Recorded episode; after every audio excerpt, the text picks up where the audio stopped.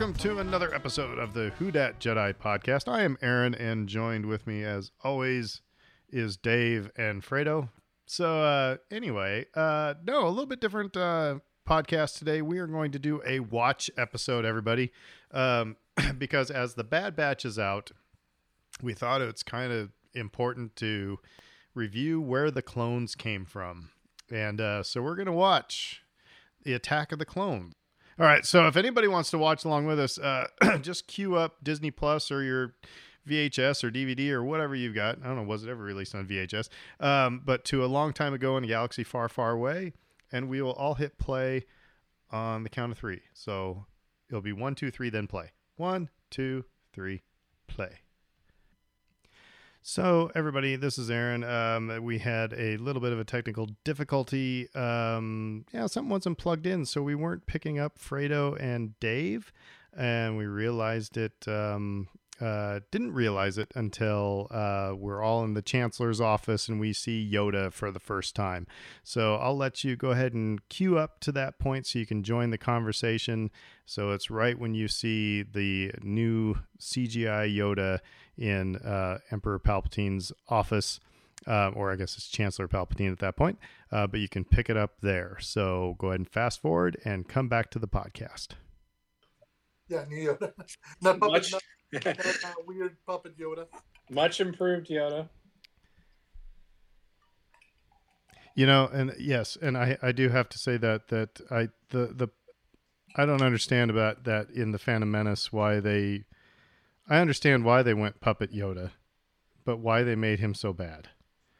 I mean, for so- for a creature that ages to up to 900 years, he's not going to look that different in a 30 year time span. And actually, they said um, they were planning on doing puppet Yoda until the guy, like I think it's it's Coleman, I think his last name is, um, the guy who was in charge of making digital Yoda. He just he convinced them that hey, we can do this digitally. Um, and uh, so it wasn't a wasn't going. That's a kind of a bad shot of Yoda though, um, where he's looking all skeptical at the chancellor. Um, but anyway, it, was, it wasn't a done deal that it was going to be CG Yoda. I find it weird that they go, you know, an old friend like Master Kenobi. Like, wait, they haven't seen each other in 15 years. And I don't even remember a single scene where he said more than a word or two to uh, Padme in episode one. But I guess, hey, that she remembers him. By the way, continue. Uh, uh, sidebar, and uh, she's to pop in later. Uh, that's Rose Byrne, who's the, her handmaid in this one. Maintaining the tradition of future famous actresses who started out being uh, handmaidens to Queen Amidala. So I don't know. I think this was my first um, real warning bell uh, about this movie was the elevator sequence here where the two of them are supposed to have some sort of camaraderie and they don't. And I guess this scene was, or parts of this scene was shot in post. I'm I'm glad that you're the one to bring this up because I was just about ready to say this scene bothered me. Yeah. It- At the time it did. And, you know, it, again, as we go further in this commentary, I'm going to really sing a lot of praises for this movie. I think it gets maligned too much, but yeah, no, like there were certain things right away that you're like, uh, that's weird or not great. Um, it's not well acted, you know, and it's not particularly well shot. You're not getting particularly good exposition. Um, like I said, it's just kind of a warning bell that those particular things are going to be issues. hmm It's it's interesting looking at even just from that elevator to now when they're all finally regathering that it feels kind of cold. It doesn't have the warmth that you would expect. That's kind of why I was asking, like, hey, wait a minute, your old friend Obi Wan Kenobi. It's like, you know, they met once long ago. Well, so- now th th they could have Obi Wan could have had interactions with Padme, you know, prior to this. So, Well, but but then but then Anakin says, haven't seen her in ten years. well, Anakin might not have. Yeah, I'm, I guess. Well, am I am I the one here trying to plug loopholes? Uh, but and and defend this movie. No, uh, you know. That, however, I will say that, uh, and we're talking about this today, just you know, in our group chat, that I wish the romance part of Anakin's story was kind of the B story. Mm-hmm. Because all the things, you know, again, we're watching this because, you know, we've, you know, because Bad Batch and, you know, it's like, and we're, we're, we're having that discussion about, you know, it, it's Attack of the Clones, but it's not really about the Clone Wars. And I mean, because the story is about Anakin. But if you watch the Clone Wars series, and I've said it a gazillion times on this podcast, that it that is a much more believable story as to how Anakin becomes Darth Vader, mm. and not I fell in love, and and that, and that's really it. I fell in love, and I think she's having a thing with Obi Wan. Now I'm going to turn to the dark side. You know, yeah. I mean, it's or you know I'm afraid of losing her, so I'm going to you know chop the arm off of Mace Windu. Yeah, I don't know. It was. I wish it would have been more of you know his impatience, his insubordination, his problem with the council. Those are all you know that you know corruption. You know how he just becomes corrupt. I think that would have been a better story. And well, and can I highlight just some right quick as we as we transition from scene? You know, Obi Wan cuts Anakin down in the middle of everybody but then Axel warm and comforting when everybody gone. Yeah. like, shouldn't that have been in verse? Like, shouldn't have been trying yeah. to quietly, like, you know, hey, let's get you back to kind of where we're at. And when they're alone, they kind of go like, dude, what the heck? Yeah, but you know, in uh, in Empire, Ghost Obi Wan is telling Yoda, you know, that he was not perfect either. You know, so yeah, yeah, yeah. I totally buy that within character that Obi Wan's not the best teacher you know, and, and he allows for that. And I, I get that. Um, I, I guess my bigger problem, I don't have a problem with Ewan McGregor's performance at all, really, um, throughout any of these movies. It's, it's really sort of that Anakin's so unlikable from the start. Um, and I get they were going for moody teenager. Yeah, emo uh, Anakin, right? Yeah. But I don't know. Like, I think his turn becomes a lot more tragic if you already feel affinity and attachment to his character already. And he doesn't really build any of those sorts of likable traits until the third movie. Right. The other, I, I mean, again, I, I, this this movie is fine. I don't, I, I do, I don't dislike this movie. Um, but again, I do have other problems I have with it that it's far too much of a who done it. When we know who done it. Well, yeah, it's far too much of a who done it when we know who done it. And it's like, okay, so I'm to fast forward. It's the other thing. I remember being in the theater and when they, you know, I'm sorry, I'm skipping way ahead to when they mentioned Master Sifo. And I was like, oh, that's a play on words. They're talking about Sidious. And so it was like Sidious who ordered, you know, it's, it, but no, it was Sifo. And it's like, who the hell is Sifo? And we, we don't get any explanation whatsoever, you know, and it's like, it, I don't know. It's like they should have made it like somebody we already knew, or you know, that's the way. That's the way all. That's the way all mysteries or murder mysteries or Hitchcock things. It's always a character that you know. It's like, oh, it was you know, old man Schmedley behind the, you know, blah blah blah. You know, I would have gotten away now, with it too. You know, I want to, I do want to address that point because I feel very strongly that um, what we were talking about earlier. I, I think if you had moved these movies around, if this, if Attack of the Clones had been episode one, um, you would have had time to pay off those kinds of things. Mm-hmm. We're going to create all these mysteries. Like, who's Sifo Dyas? What's what's the deal with Dooku? Where'd that background come from?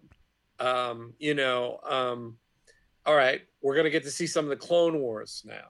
We're finally gonna get to see some of the Clone Wars um, they would have been able to pay a lot of these things off. And my argument has always been that Attack of the Clones suffers more than any of the other Star Wars movies based on what came after it. Can, can I say, Revenge of Revenge of the Sith did not pay this movie off in any way, shape, or form, and I understand why it didn't because they had a time crunch. It's like, well, we got to do the, the fall of Anakin, and we got to do this, and we got to pay off the romance, the kids got to get born, and all these things. But it's like he painted himself into that corner. But by God, let's spend 20 minutes fighting a giant praying mantis. You know, I mean, I mean, I enjoyed that, but you know, for whatever it is, and I like I like this too. I like this sequence a lot. the The role reversal of this is nice. Now, when you're you're using the kind of the the, the this and those, we're we're in the okay. scene where uh, Obi Wan is chasing after Zam Wesell, who tried to you know murder Padme. So it's that whole hanging from a droid scene. Yeah. yeah, and I I gotta say, like Obi Wan taking a dive through the window endeared himself to me more so than almost anything else he had done throughout the prequels. I was like, okay, that's that's more. You're committed to your job. Yes, yeah. very committed to your job. That that kind of goes against character or what we would expect, and I I really like that about it. Now, but, apparently, I'm sorry. Apparently, there's a there's a Tie Fighter flying through Coruscant. Is that right? During this and an uh, enterprise i think like little easter eggs i've heard that if you look in the background of all the flying traffic you're going to see like the enterprise you're going to see a tie fighter of course it might just be matrixing but uh i've never had the patience to sit down and try to pause and no i haven't either yeah so two things that kind of pop in mind and i do, I do want to uh, get into kind of what you brought up dave because it's a good point regarding kind of the time crunch that George Lucas built for himself by stop making episode one be so disconnected from everything that happens in two and three. In so many ways, episode two becomes another setup movie where you should have episode one be set up the characters, episode two be the conflict, and episode three be the payoff. Even if it's, you know, the fall of Anakin, the fall of the Republic, etc. You know, because you didn't get all of that set up in a properly, you're cramming all of it in here, and it doesn't get a lot of it doesn't get paid off. Which kind of brings me to kind of the point right now. They're chasing a bounty hunter who was sent by another bounty hunter to murder the senator. And as far as I can tell, her his plot that he gave to her was, look, here's this little tube connected to this little to this thing that's gonna uh, to this uh, vessel is gonna bring it over to her window. The two little worms are gonna come out. They're gonna poison her, right? why couldn't Jango Fett have been the one doing all that? And the reason is because we got to build the mystery of who Jango Fett is and whatnot, right? Yeah. nothing to do with Zam. It's got everything to do with Jango. So uh, because of that, because we got to show that okay, he's willing to kill her. They do that. There's got to be some sort of payoff to all this chase beyond uh, just simply chasing, and it, it creates a weird dynamic. Why isn't why is Jango Fett hiring somebody else if if the if the plot goes along well, he doesn't need to have another pair of eyes that's aware of what happened. Yeah, I don't have an answer for you. we need to we need to have George Lucas on you know the on the podcast. Um, however, this this chase scene, I I lose my interest about halfway through it. You know, when we start, just right now, it's just kind of about seeing different parts of Coruscant. Um, mm-hmm. Well, I mean, they've teased it so much through uh, uh, the little short uh, scene in Return of the Jedi and seeing a tiny bit of it in Episode One. So it felt natural at some point they were going to have to give us a good chunk of Coruscant. Like we've been telling you about it and telling you about it. Well, here it is, and doing a chase sequence through the through the skies of it makes sense. I guess I don't know. I just I'm not sure about the the structure of of what the heck they're you know what the heck the the plot is here. They're trying to kill Padme, but they're going about it now. And and I, and I like how her her protection, like, just leaves her high and dry. It's like, all right, see you later. like, but, uh, like, like if you had said, yeah, like if like it would have been interesting if if they had said, okay, if, if Jango had hired Zam to uh take the Jedi away, and then he would have come in from behind trying to take her, take uh, uh, Padme out, and in the middle of all this, the Jedi got a message from uh, what's the name of the new captain? Because it's not Typho. Yeah, if it been Captain Typho going like, "Hey, we're under attack. Somebody's trying to get in here. Get back here." See, I, I'm sorry, I don't like the way they have Obi Wan behave here, where it's like, "You did, meh. You should have turned that way." Blah, blah, blah. Yeah, I'm so mad. Blah. And then Anakin, it's just, I don't know. It that that portrayal of Obi Wan bothers me.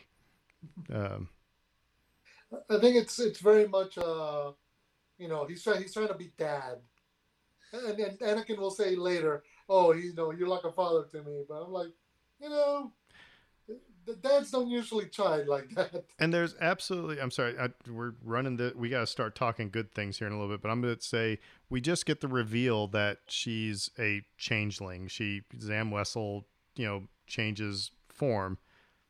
There's absolutely no reason for it. We, we get, I mean, because we, I mean, as we fast forward here in a little bit, it's not going to matter to, they make it seem like it matters to the story, but it doesn't at all. So I don't know. It's just interesting. I think it's to make the scene in the sports bar feel more dangerous. Mm-hmm. Um, you know, like you don't know, you got to watch your back. You don't know where you might catch a laser blast in the back and that kind of thing.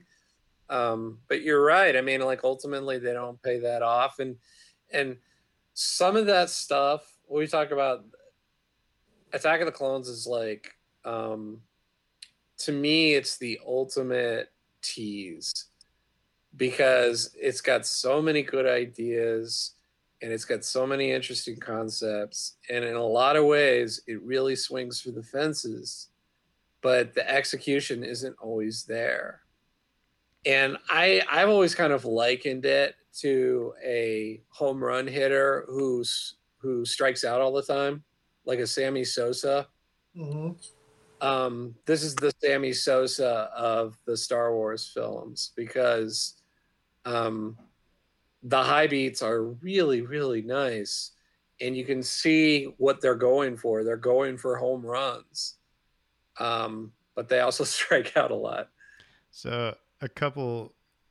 Now I'm starting to like the Obi Wan character at this point because I love it when, you know, he's just like, cool your jets. She's gone in to hide, not to run away, you know, so we don't need to be running.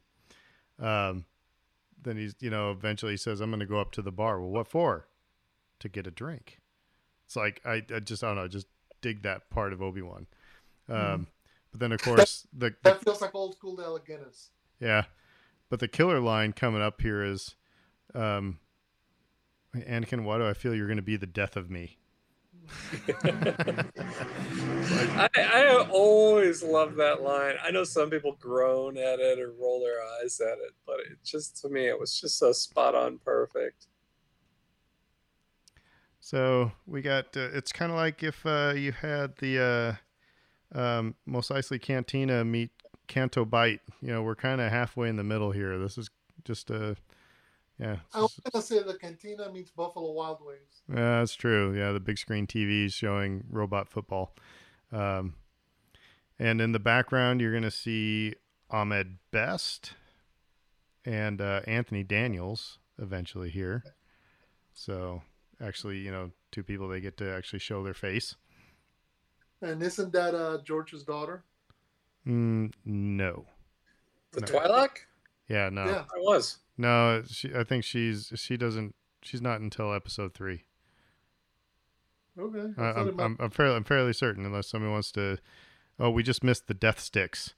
You want to Yeah. buy some death sticks? You don't want to Yeah, sell me death for- sticks. for I don't want to of sell you death sticks. For the good of everybody, let's move on beyond the death sticks.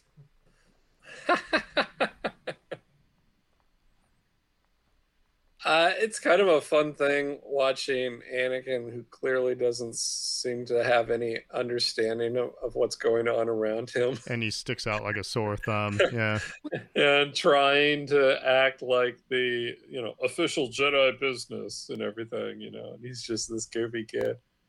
Well, and, and it kind of points to something that's kind of an issue that really comes bigger into into focus through the Clone Wars show is how disconnected Jedi like Anakin are from society. Obi Wan's the rarity. Obi Wan's the guy who's got friends in low places in the lower levels of Coruscant who goes to weird places to have drinks, even though he's supposed to be the model Jedi. Meanwhile, Anakin, who's supposed to be the rebel, not really. Now, here is where you actually start to see Anakin, the dark side of Anakin, when he's like, "Tell us now," you know, and like he's just that again, that pissed off, you know, frustrated, you know, just take the quick, easy path and yell at people. That's like I said, that's that's the Anakin I wanted to see more of. And now we start the Scooby Doo episode. By the way, uh, for the record, yeah, that was Katie Lucas. Okay, I stand corrected. No name Minx. She actually played uh, a cameo in every, in every one of the prequels. You ever wonder who actually makes the decisions on the Jedi Council? It always seemed is it like just Yoda and Mace, or is it just Yoda, or because it's just like nobody ever speaks up or says anything except for Yoda and Mace. Well, it's always clear that Mace is kind of like the leader of the Jedi, but Yoda is like the senior figure, senior most figure. So therefore, he gets to kind of have a voice.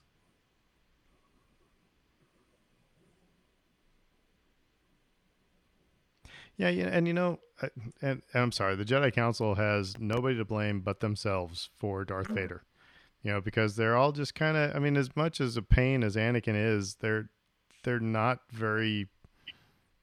It, they they just really don't like him. You know, it's I don't know. They're just not they're just people persons. They're not good people persons. They, you know, you know how was it? How to how to lose friends and alienate people? It seems like they they took a course in that. And and here, all of a sudden, it's just the Chancellor and Anakin are buddies. You know, it's uh, that that wasn't really set up for us all that much. Yeah, maybe a little bit in episode one. We'll keep an eye on you, type of a deal. But Right.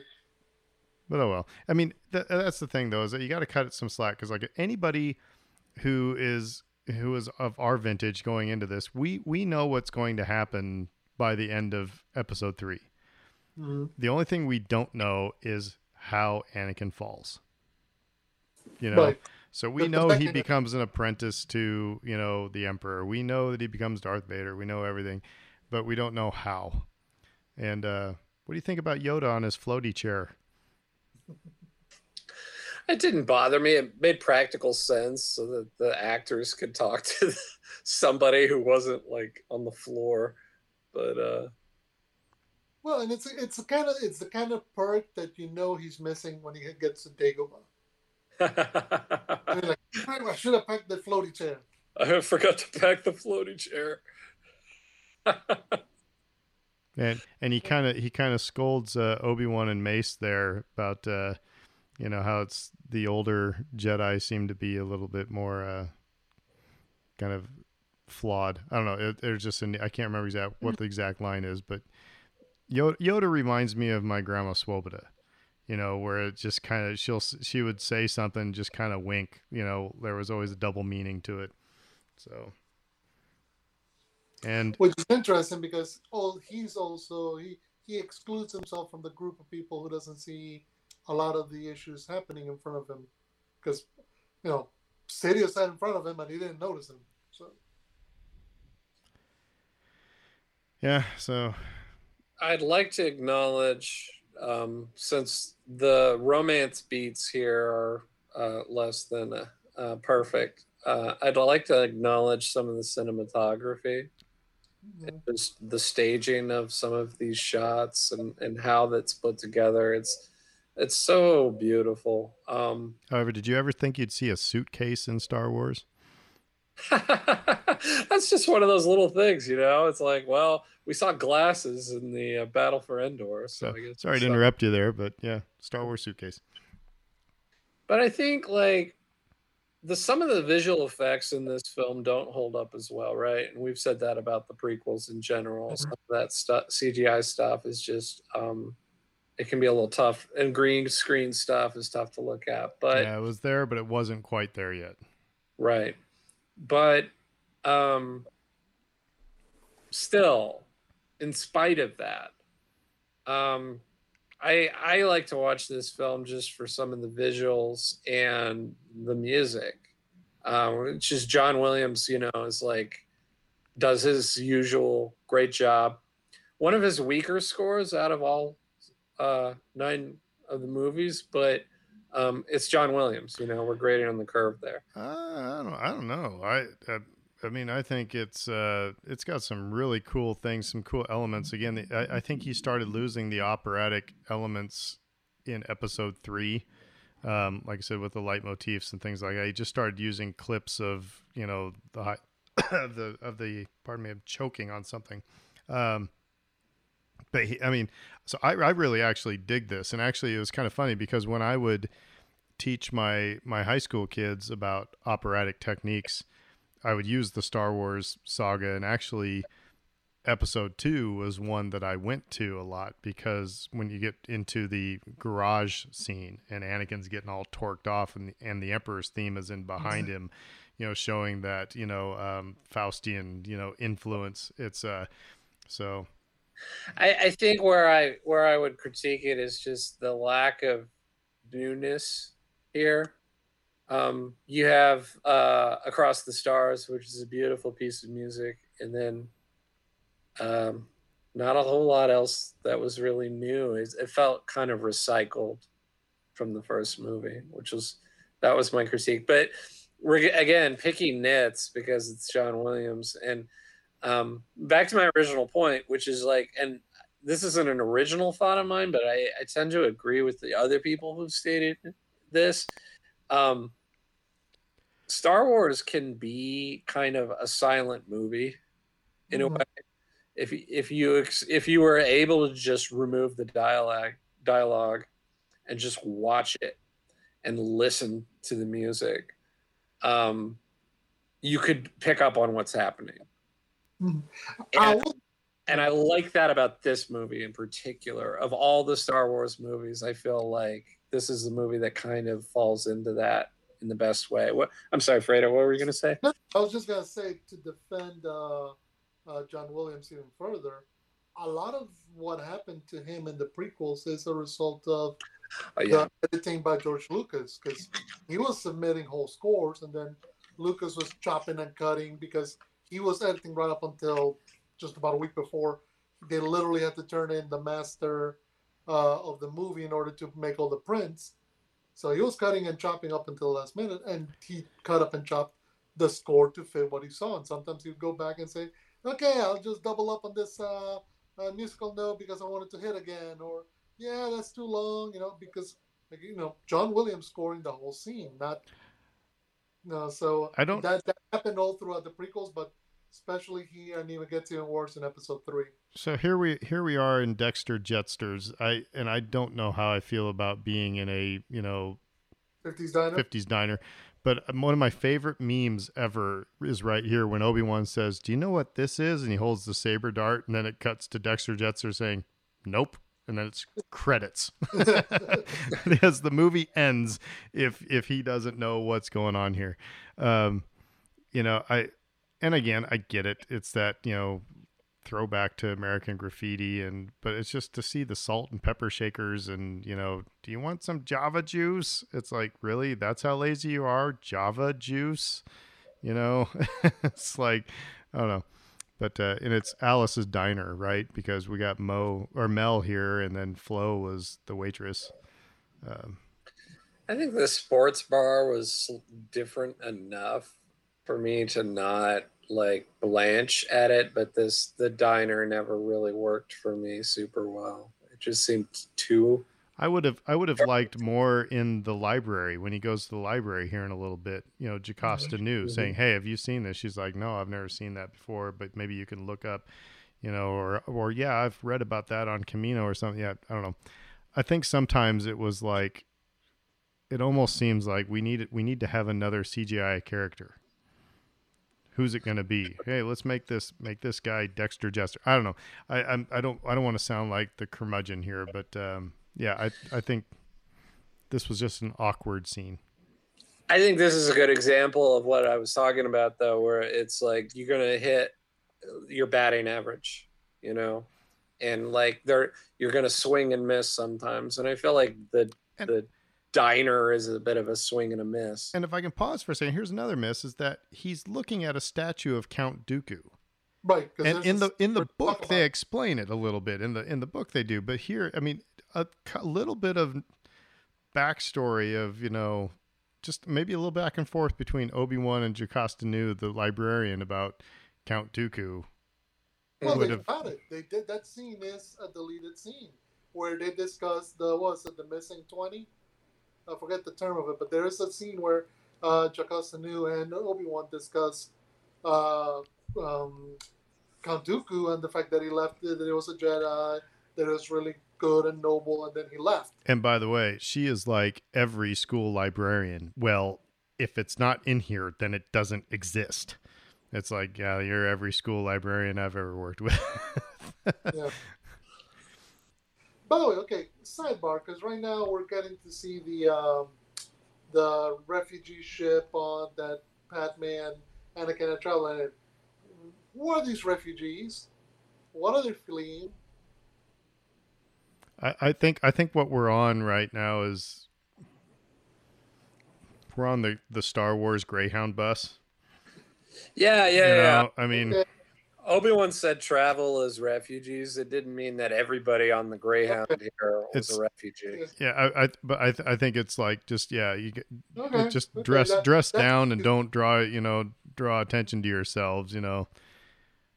But okay, uh, so that, okay, that did confuse me because at first I was like, wait a minute, refugee transport. Like, oh no, okay, so they're on Star Wars Greyhound acting like they're just two drifters.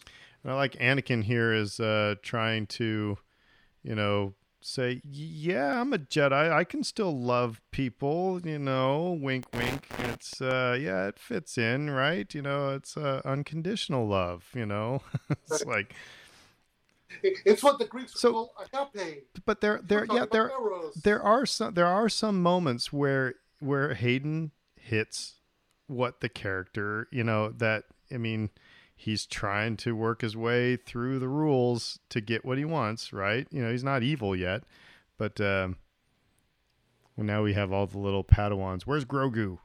Where's Grogu? Really, Grogu should be in there somewhere.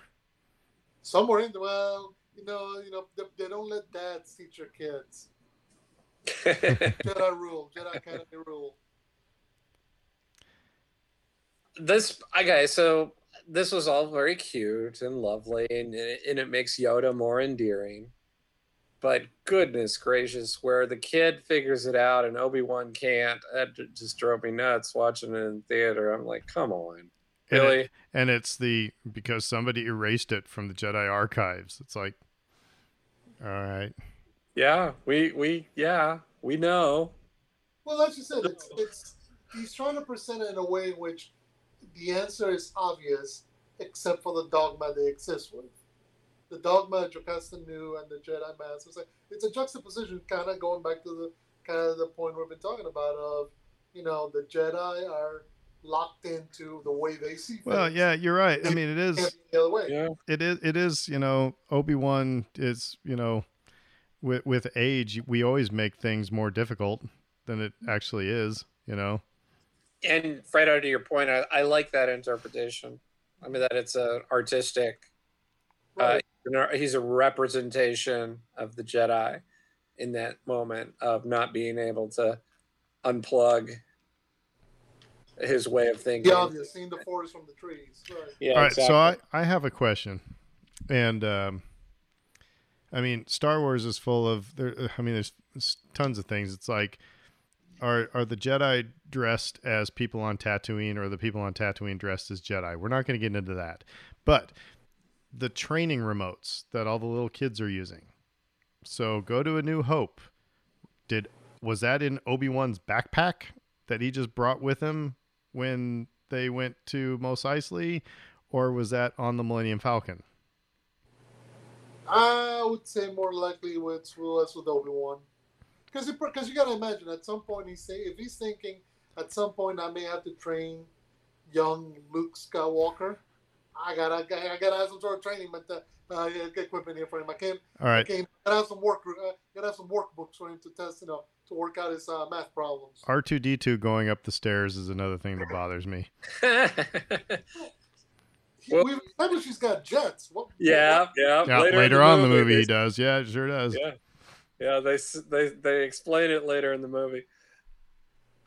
But uh, yeah, no. Like I always assumed that Ben that was Ben's training thing because like he needs to train, right? He needs Right. his skills sharp. So Now it makes sense that once Obi Wan brought it into the Millennium Falcon and A New Hope, that he just left it there because you know more important things to do, and that's what um, uh, that's what uh, Finn found. Yeah.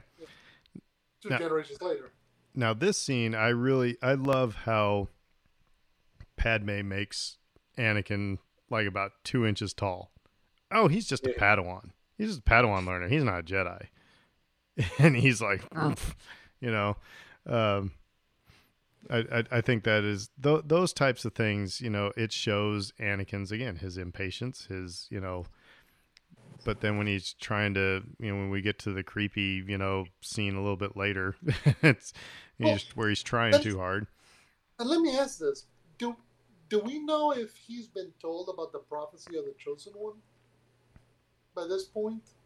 Mm. I, I mean, I don't, I don't think it's everybody talks around it and about it, but I don't know if he's aware of it Yeah. because he, he acts like he thinks he's the hottest, tough, you know, coolest guy in the galaxy. Watch watch me twirl my lightsaber, and I'm more powerful Well- than you've ever known. But Yeah, I mean he's he's like the cop that has its you know his uniform on for the first time and is walking around you know with the gun and a badge and like like you know Wyatt Earp or something. So, I mean, yeah, and I, but- this is this is actually his first mission on his own as well, right? Is that that's set up in this movie, isn't it? yep, yep, it is, it is, and he's flunking it. All right, so what do you what do you think about the uh, the hyperspace rings? I thought that was an interesting uh, little bit of technology that they introduced because that was always I remember something we talked about. It's like uh, the Tie fighters couldn't go into hyperspace, you know, um, certain certain ships couldn't, and so to give them a little ring that you know basically it's it's like the rent a bike, you know, um, that can take you from one end of the galaxy to another. But You know, like, like there it- no I- room for an astromech droid in that ship. None. uh, well, yeah, th- those are separate issues, right? Uh, you know, per the ring thing, I liken it to the um, pod racer sequence in the in the first film when when you can kind of see on his display when he's losing power and he has to transfer power from one engine to the other. You it makes logical sense within the context of what we already know. It's like, oh, that is how they would do that. It's like I don't know the you know the ins and outs of the technology, but it's like that that passes with me. That that makes sense to me. Mm-hmm. Yeah, it's it's a cool little twist on the technology that makes it feel again lived in. It makes it feel like some real. Okay, they make it seem like we get the introduction to Lama Su and Nala Se, the uh, the two Kaminoans from Yes. that from Clone Wars and Bad Batch and Well, no, this is this is Lama Su and and Taun We, right? and we okay. Yeah. But what's interesting is that she goes, "Oh, you're expected," and she goes right away to meet him to bring him to to sit in the weird, uh, you know, half, Spoon uh, chair. Apple Air, AirPod chairs, you know, you know. But uh, but it's interesting that they know that he's coming. They're expecting him, and they're just telling him flat out, "Oh, here's your army," and like they didn't check his ID. You know, well, Could have been- and and speaking of this, is the Obi Wan here. It's like you know, uh, you're you're here to see your army. He's like, well, that's why I'm here. You know, it's like he is. He it was like me when I was 19 uh, at the uh, at the hotel bar at uh, when we were at the NCAA tournament, and I ordered a beer, and they said, "Now you're 21, right?" Well, yeah, I am. You know, It's like- I must be It's like- drinking a beer. or or it's like when I met Nancy Pelosi and you know she knew I didn't belong where I was as a Democratic fundraiser and she just looks me up and down and says thank you for all you do for the party and my answer without blinking an eye was it's my pleasure. I was thinking Obi-Wan at that time, you know, it's like you just just read the signs and play along and you too can uh can get your way into things. Um, so to that point of this dialogue being like kind of awkward and it's like the acting, you know, like again, I I, lo- I love Ewan McGregor in this role, but he's like, that's why I'm here. You know, it's like okay, it's kind of funny, but how effective of a scene is it on the surface level? It's debatable. Those sorts of creative decisions um, are really debatable, and uh, we're we're coming up on a real bad one, but yeah. um, I you know, but consider the subtext of that like Kamino itself. It's this ravaging external environment, which kind of itself represents a harsh, warlike galaxy in a way. And yet, you know, the Kaminoans are like sort of safe from that. And that's how they're choosing. That's that informs what we're going to learn about them later, which is like they are insulating themselves from war by feeding the war machine.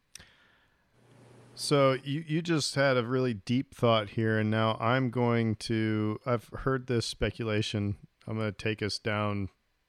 You know, not as deep of a thought. However, there's there's some spe- that speculate that Anakin is playing a Jedi mind trick to get Padme to go along with him. Hmm, interesting. I'd never thought of that. I mean, because she she really she really goes from oh he's he, he's just a Padawan learner, you know, and you're just a little boy to making out on on the lake. You know, it's like, you know. Mm-hmm. I think again, this is. I mean, it's an interesting idea. It makes more sense than the actual intention, which I think the intention is she's been hiding her feelings and because you get no indication of that, hmm. none, which is weird because for, in the first movie, she's all very friendly and kind and warm and welcoming, and and now, I mean, I get there's a lot on her mind, and I guess you could you could always go with that explanation for how how she's acting, but it's just eh, and his hit that line, the sand line is what does it for her. Well, and, and when you yeah, and when we start thinking about their relationship, I mean, they've just reconnected a few days prior. Okay, they've, they've been on a romantic Greyhound ride, and uh, you know, you know, Naboo by the lake is quite pretty. You know, they want to go back there, but at the same time, it's like this, you know, you've spent half the time cutting him down to size, and the other half time hearing him kind of gripe. That's why. That's why I think it's a really interesting thought of, and, and it actually makes him makes the the dissension to Darth Vader. You know, it it just shows how devious he is. If he was to basically mentally roofie her. You know what I mean? it's like to use a Jedi mind trick to get her to go along with him. Um, boy, we just ruined Star Wars for a lot of people right now.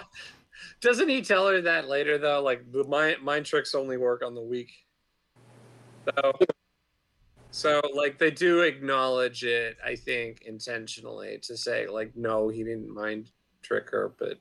Mm-hmm. Now, not one clone is an actual person. It's a that sounded goofy, right? But it, they're all CG. They're all CG, mm-hmm. and I think you can. And I was saying this about you know the Bad Batch. You can get away with that. You can animate people in a robot type armor and get away with it, but animating people people is tough. And I I really didn't. Again, this is where I think they could have been spending more time on other things than the romance of Anakin Padme. Have them you could you could hurry up and get them to kiss and realize all right they are a thing now they like each other good and let's go on to the other elements of you know the war and things like that but we spend too much time i think the mis- you know i know it's not necessarily a mistake it was, it was lucas's vision he was picturing a great romance a dr zhivago in space mm-hmm. but the problem here is he doesn't have the kind of character. He's not doesn't have the kind of character actors that Dr. Zhivago had, nor does he have necessarily the dialogue that those characters did. But again, it's like our conversation today. You know, it's it's he missed his own point. That the whole point of this story is the Oh, the rise and fall, uh, or the fall and rise, uh, the the fall and redemption of Anakin Skywalker, and so it's not about the romance of Anakin and Padme, and that's what Episode two and Episode three become is the romance of Anakin. It becomes Bonnie and Clyde in space. You know, it's that it's this this romance, and Bonnie and Clyde's the wrong, you know, Yeah. one there. Yeah, but I but guess you, but you get what I mean. It's Yeah. it's uh it's it's he lost sight of his own story. I well, think. and, and- and to support your point, I think it would have made far more better sense to give your limited screen time to the bigger war plot and minimize this plot. You know, as Anakin is riding the weird uh, Naboo cow that looks like a watermelon. Looks like I think it's a I, dung beetle. I, I was gonna say the Naboo booby. It looks like you know. exactly. You know, and now they're gonna roll, roll in the, they're gonna have a roll in the hay. Roll, roll in roll. the hay, roll in the hay. So I, I think that you could have, you, you know, if you were not getting necessarily the emotional beats that you needed, you could have trimmed it somewhat and and recognize, okay, here are the big beats I got to give, kind of like they did with uh, in Empire with uh, Leia and Han. That's not a romance that takes half the movie to set up. Hey Dave, I gotta ask happens in three, four key scenes, and boom, you got it. Dave, I gotta ask you a question. How long you and Kate been married? Uh, Twelve years. All right, so Brittany and I are gonna be married 25 years here in June. Have you ever once rolled down a hill with Kate? As you will. I don't think we've rolled down a hill together. And why and why is little Boba Fett so skeptical and pissed at Obi Wan here? Why does he have any reason to? It's just some dude at the door. I think that's how we're raised. they don't get dudes. Skeptical, angry little kid, you know. See, and I, I I do not like this back and forth with Obi Wan and Jango. It's I I actually really enjoy it. I mean, you I, I do like the element of it's like we're both saying stuff to each other and we know that the other is, you know, got the other pegged. We, Yeah. we we both have each other pegged, but I don't know. It's it's interesting to me, upon further reflection, that uh, Obi Wan didn't act. And again, this could be where his training gets the better of him, because uh, he goes and he checks in with the council before he acts. Right? I need to go get the council's permission, and then they're like, "Yes, apprehend this guy and bring him in." Obviously, and um, whereas he he was in a position to potentially take him by surprise here and take him. Yeah. Well, I also do wonder if he had tried to, you know, to arrest him right then and there. First of all, if uh, Taun We would have allowed him to do so, you know, or I don't know if she would have had much choice. he, you know, he is under, he's an employee there, so to speak, or a contractor. You know, Obi Wan's a visitor, so it's not like he's not got any jurisdiction there as far as they're concerned. Not yet, at least. Now, can we- I, do think- I think he could have done it. Uh, Asked for forgiveness later. Um, and I that's do, more Anakin. yeah. Well, yeah. Can but we- that also goes to juxtaposition of them. Can we pause for a second and see? We're seeing Temuera Morrison for the first time. We just saw him, you know, in The Mandalorian. That's kind of bizarre. Um, Years Oh. later, and okay, and this dinner scene of him showing off with cutting the pear and, ugh, I don't know. again, they're trying to ram this great romance down your eyeballs. They, they could they could have had they love each other. they could have had one scene and we would have bought that they were a thing. Like I said, it's I, I will encourage anyone who's not seen the deleted scenes to check them out because I think the scenes with her family um, are actually a good example of the two of these actors for whatever reason. Maybe the dialogue's better, or their performance is better, or both. Um, but there's a warmth and an affection there that you don't get in a lot of these other scenes. You could cut a lot of these scenes out, to your point, and replaced it with that scene with her family. Um, and I think the movie would have been better for it. Hey Fredo, since you're since you're quick on the uh, on the searching and finding things, I want you to find out how many costume changes Natalie Portman had in this movie. Okay. While I looked, uh, look for that. Uh, it's interesting. It's such a weird cut. They go from the bright and airy, oh, cute dinner scene to fireplace, fireplace in the middle of the night, and we we have to swear our love to one another right here, right now. I yeah, I do think like there's an urgency here in this scene in particular that I'm not sure.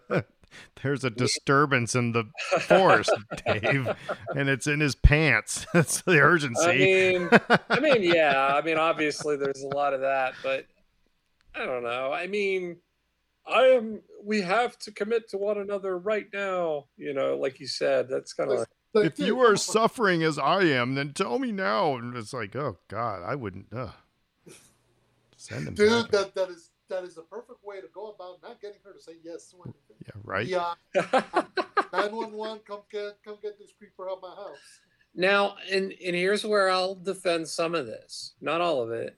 Um, this is how an awkward teenager who's been chastely raised by a bunch of monks would probably pursue a romance. Well, and but however, okay, so I'm going to get back to what we've talked about with the Rise of Skywalker and with the Last Jedi and stuff like that. My problem with the whole Reylo community is that it is. I mean, it's the celebration of a very unhealthy, abusive relationship, and that's the way this one is starting. He's he's aggressive. He's you know, uh, you know, it's this is just I don't know. It's just a bad situation, you know. Um, and it's, I don't know. It's I, I guess I don't I don't like it. I don't like it. I actually kind of like it that she kind of you know right now is like no you know hit the bricks, buddy. You know we're not doing this. Um, but I, it, it's it's kind of sending a message of well, he is really dreamy, and I really do like him. So I'll I'll forgive the fact that he, you know, killed a bunch of sand people and you know you know what i mean? It's uh... mm-hmm. yeah it's it's weird that you know because she's i mean and well, you kind of get that they're they're eventually going to have to give in. I mean they have to give in to their emotions otherwise we don't get luke and leia. So let's but, well but however let's let's say this. Let's let's let's do a how it should have ended type of a thing. What if Anakin and Padme have their weekend at Naboo and they have their one night of awesomeness and but she's like nope you are a mess you know you're no good for me and she becomes pregnant. He doesn't know about it. You know what i mean? So and so all of all of episode all of episode 3 is him you know just you know she doesn't want anything to do with him and it makes him more mad more mad more mad you know instead of anakin tell me hug me like you did on naboo you know that whole thing. It might have been kind well, of an interesting thing i mean but i think he george didn't want to go down that road of the you know out of wedlock relations thing um, because this was all very much still at this stage was him he was very focused on I'm making movies for kids and families. So mm, um, yeah, I think he didn't want to go down that road. So booty calls are not about families.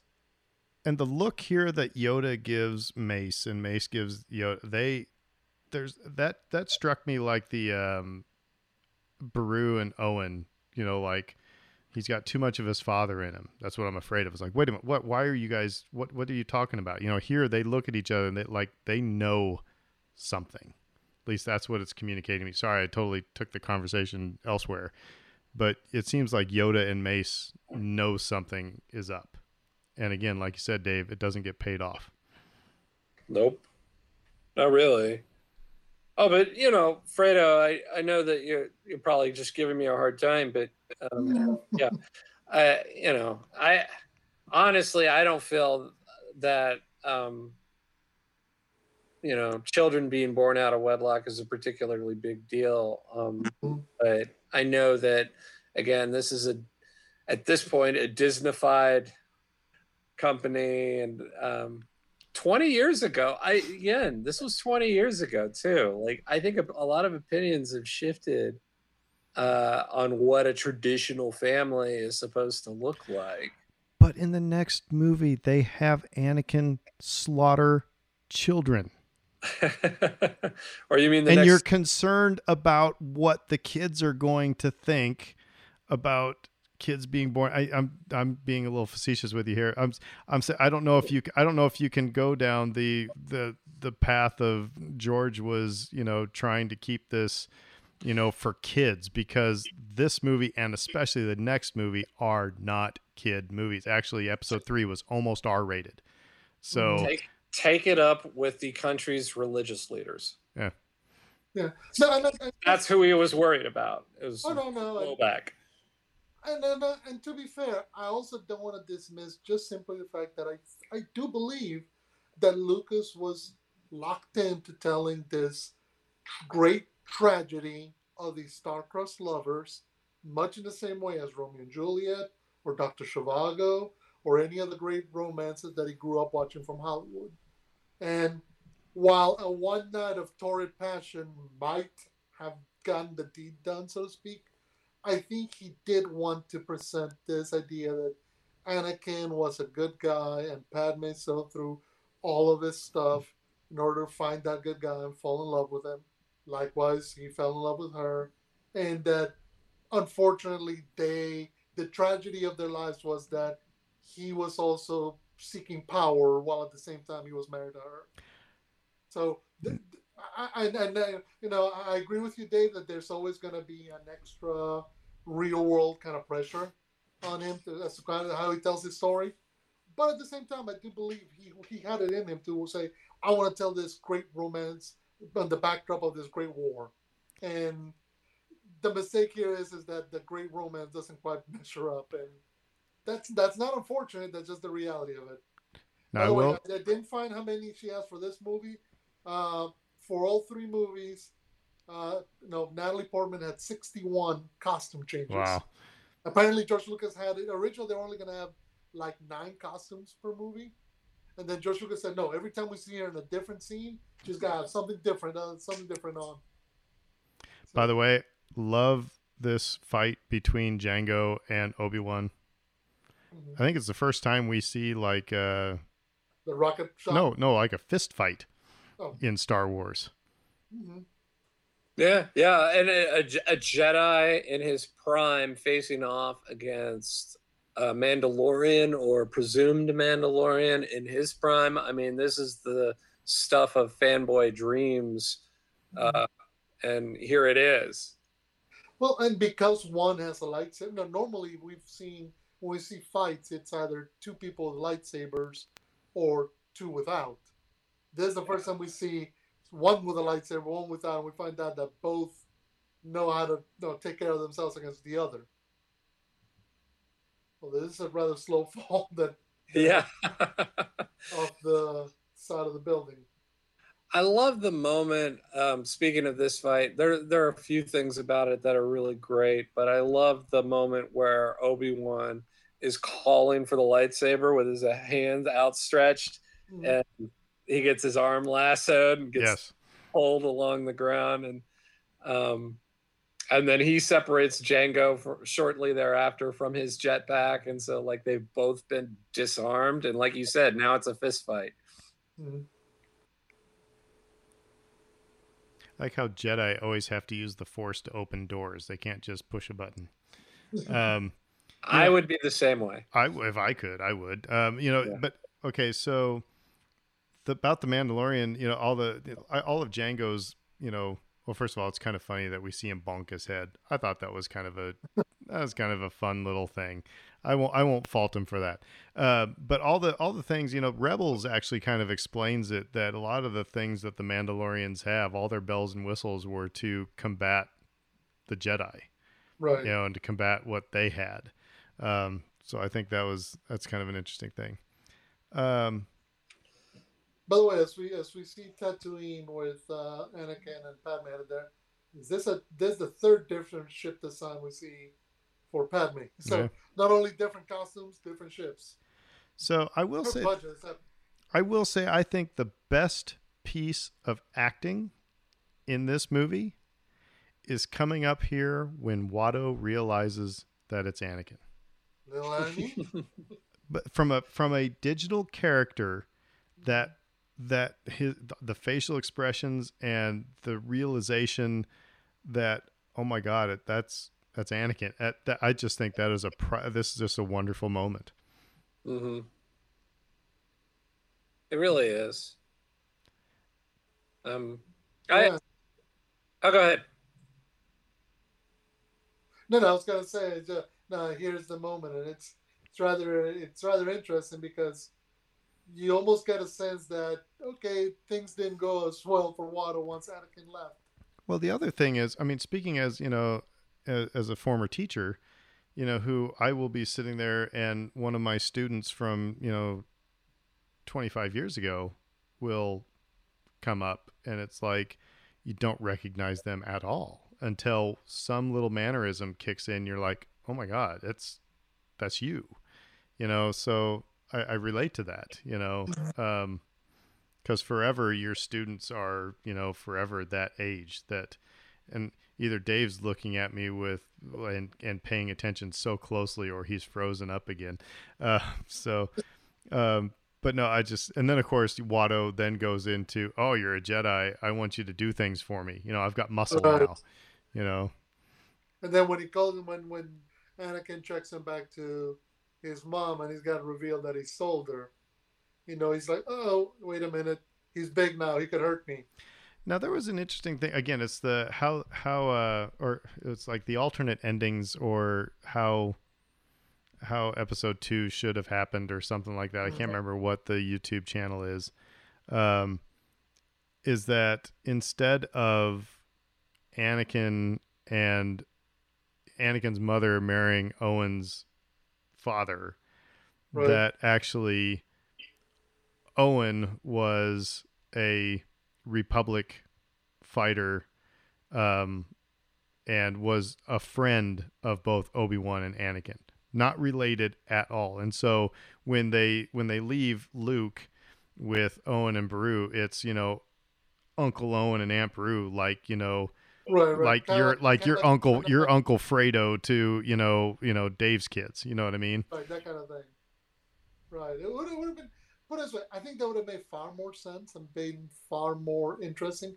Because not only would have paid off some of the looks and some of the statements from Owen and, um, and Beru in episode four, but also it explains entirely why, having spent almost 18 years raising a kid that's not yours, knowing full well everything evil that came out of that kid's dad, going like, nope, Obi Wan, I'm not signing up this kid to, to have a repeat of that. By the way, the seismic charges Yep. that came back then in the Mandalorian, that's that was everybody went gaga over those. This was Yeah. this was awesome. Um, but no, I mean, you know, Owen could have been could have seen the you know the poor decisions that Anakin made, you know, and That Obi Wan made. that Obi Wan made, and he was like didn't agree with the Jedi or what, you know, and they have a falling out. It's like, yeah, okay, I'll watch after the kid, but no, I ain't raising him this way, you know. Um, so Or just simply, okay, I know, raise him, raise him. Like, like he could have been along with the plan up until the point that, you know, Luke is old enough that Obi Wan started thinking, okay, I need to start his training. I'm coming for the kid. And oh, and Basil tells him, no, get lost. And that would have, because it creates an interesting dynamic for both Owen and, and, and Beru, but also, you know, because it's an understandable situation. If he spent years raising this child that's come to love this child like his own, he's not going to want to just go, here you go, go with this crazy old hermit out in the desert. He's going to teach you mysticism and how to fight, and all along the way is gonna you know put your life in danger. And by the way, do you think it's too? I know we there's that infamous clip of you know George Lucas saying it's like poetry; they all kind of rhyme. You know, do, mm-hmm. do you think it's a bit too on the nose that in this movie, in the second movie of the second trilogy, we get somebody in Boba Fett armor and they're flying through an asteroid field? You know what I mean? You know what I mean? Is it is it is it a little too on the nose, or it didn't bother me at the time? I thought probably thought it was cute. I think just time makes you cynical, and you're like, God, couldn't they have done something different? No, because, because it creates a certain level of uh, danger. Because it's the whole point. I mean, in real life, asteroid fields are way not this densely packed. They're even rings like uh, Saturn's rings are not this densely packed. There's plenty of space between them, but you create a dynamic where you create tension because not only is Obi Wan having to dodge uh, Jango, he's also having to dodge the asteroids. So and by the way, as I sit here and look at this Jedi fighter and being annoyed by the droid that obviously does okay. not fit, I can show you a picture. I took my had my picture taken next to the Jedi Starfighter at Star Wars Celebration 2, and I can show you that there is no room for an astromech droid in that stupid thing. Anyway, welcome back, Dave. Thank you. I appreciate it. Um, we were talking about how awesome it was to when in the Mandalorian when the seismic charge, you know. Uh, that's a nice. That's such a nice little callback. I like. Eh, to your point, like, is it some of these things are they on the nose? Yeah, but you know, it, it rhymes. You know, but it, it it does rhyme, and that's one of the reasons we do like Star Wars is because these things keep popping up at unexpected times, and it's a delight when they do because it's like that. And I guess that's really the trick to it. It's like, are you expecting to see this thing pop up? and unless you're clairvoyant, you're not expecting to see Obi Wan engage with Jango in, in a firefight in the middle of an asteroid field. Um, and so when it happens, you're you're excited to see it. I think. By the way, when you guys saw this for the first time, did you realize that those things were um, the Trade Federation he ships. says it, but I didn't put two and two together until it started taking off later on. Yeah, that was. Yeah. It was. It was. T- I remember. In. I remember being confused by that from the get go, but you know, whatever. Um. And the yeah, and this again, this is where it. I started actually, you know, being cutting between Geonosis and Tatooine a little bit, especially a little bit later when when Anakin's looking for uh the Sand People, it it really kind of there because the they're, they're so similar in yeah. you know in the in the there's scenery one cut there's one cut in particular you don't know where you're at for a couple seconds. Yeah. Yeah. Yeah. You really don't know where you're at and they i'm surprised they didn't catch that and and try to fix that in some way but um here's c3po he's back hey. everybody wanted to see him and they finished. he's got he's got coverings. Yep. I we talked about some of the influences um, briefly earlier. Um, the Doctor Zhivago style romance. You know, there's so many like Italian setting uh, romances that you could point to that he was trying to draw from um, during those scenes um, on Naboo. And here, this is all the searchers. I mean, like down the line, um, this is you know the whole the plot, the way everything's staged and shot. It's just um, George here, and it, how much of that is successful versus how much isn't, and it's all very debatable. But I always appreciate the ambition of it, which is we're gonna do the searchers in space. Mm-hmm. You know? and it's going to give our our characters a little more depth and tragedy um, so that we're going to empathize with them more. And I think all of the stuff on Tatooine, um, I'm not sure I would change many frames, if any. I guess, and, and maybe this is something that gets explained in a book or a comic book or elsewhere. I think there was a point where they did kind of explain that the Tuskens didn't just come upon Shmi and take her. Like they were either hired or told to do so by I don't know if it was Dooku or somebody else, right? I hadn't heard that. Uh, Yeah, I don't know if that was EU or you know, Right.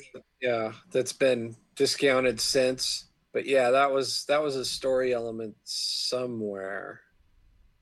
Yeah, because I want to say there was a point where they because because it's left as a question: Why did the Tusken Raiders, you know, attack Shmi, who's just coming back with mushrooms by herself? You know, why did they take her? Why did they have her tied up in a tent in their in their village? It's not like you know, it's not like they're gonna eat her. Not she's got any valuable. So is this uh, Shadow? Do you think they were purposely trying to make it look like Vader, or is that people just matrixing the Shadow cast on the? I know you know. I know in the theater for Episode One, the theater uh, poster, you know that that Right. was that was obvious. I mean, you know, this little Yeah. kid becomes Darth but here in Attack of the Clones, where you see his, his silhouette, do you think that was? uh Are we just matrixing, or was that on purpose? Because it does kind of look like a Vader helmet a little bit. I don't think I'm it's on not- purpose. Yeah, I I don't know if they're going for that effect exactly, but they were definitely they they staged it in such a way that those shadows would be cast. So I wouldn't be surprised. I wouldn't be surprised either way. And I don't know if Duel of the Fates fits here. It doesn't. I don't. mean, I I, th- it- I think I think they needed music for Anakin going through the desert, and I think they just used Duel of the Fates. I, I don't. I don't. It doesn't make a whole lot of sense. It ratchets up the intensity of that, Yeah. scene, and that's the that's the wipe. Yes. Yes. Are you're, we on? You're like, uh, oh, okay, we're going to the Sand People. What what's going on here? Wait, is this the Sand People? What? Anyway, but yeah, um, but yeah, no, that's that particular piece of music. It like ratchets up the intensity. You know, like, oh, stuff's about to go down, right? And I think like that's exactly why they did that. But that might be a good example of what Fredo was talking about with George just slicing John Williams's score up to ribbons and just inserting pieces of it willy nilly wherever he saw fit. And um, Yeah, going with okay, this bit of music sounds cool. yeah, yeah, uh, I like it, but then it doesn't pay off. You know, like I like, oh, oh, oh, snap, he's getting mad. This is gonna be bad, and then you it ends with him talking to Jawas.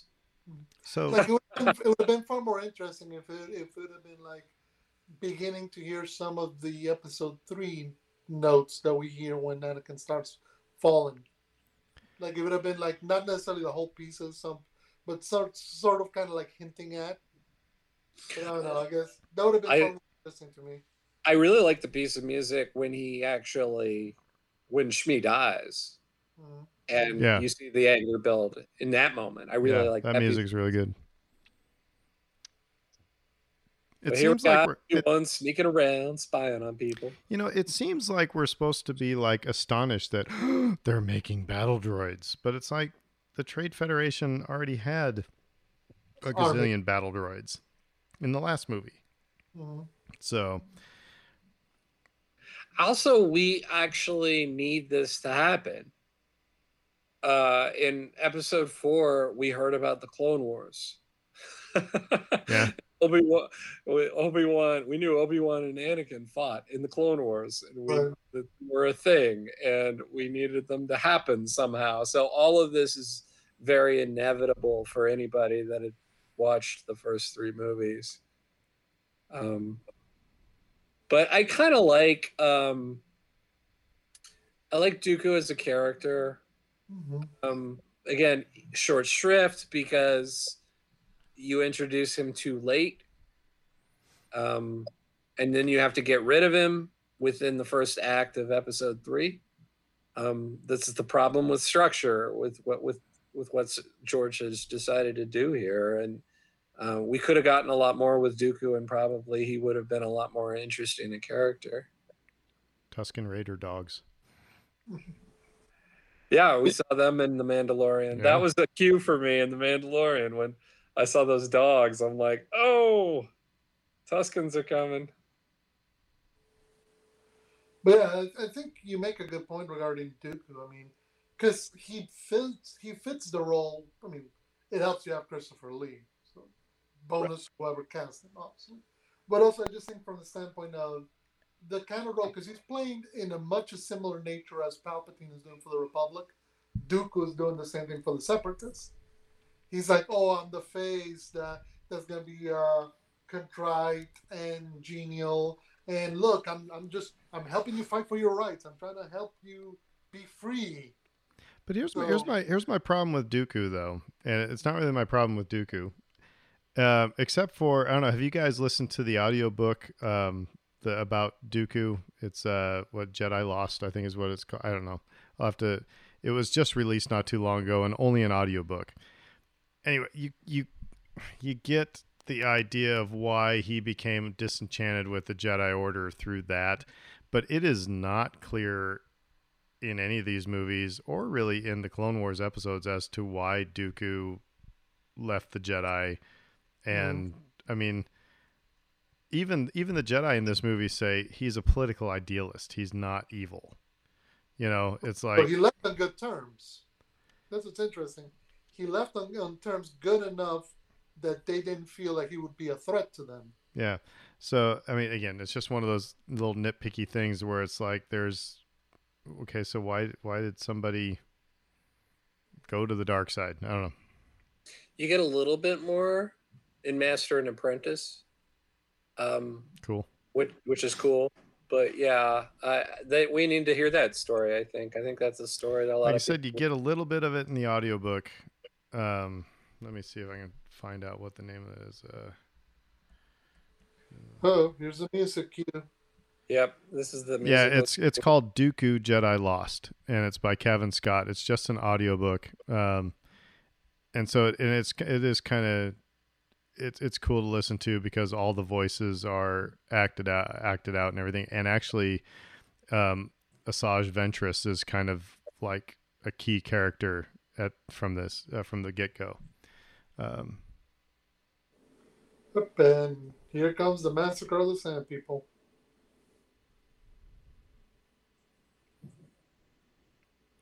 This is our first um, hint about Qui Gon. Mm-hmm. Yeah, because you hear Anakin no. Yep. Yep.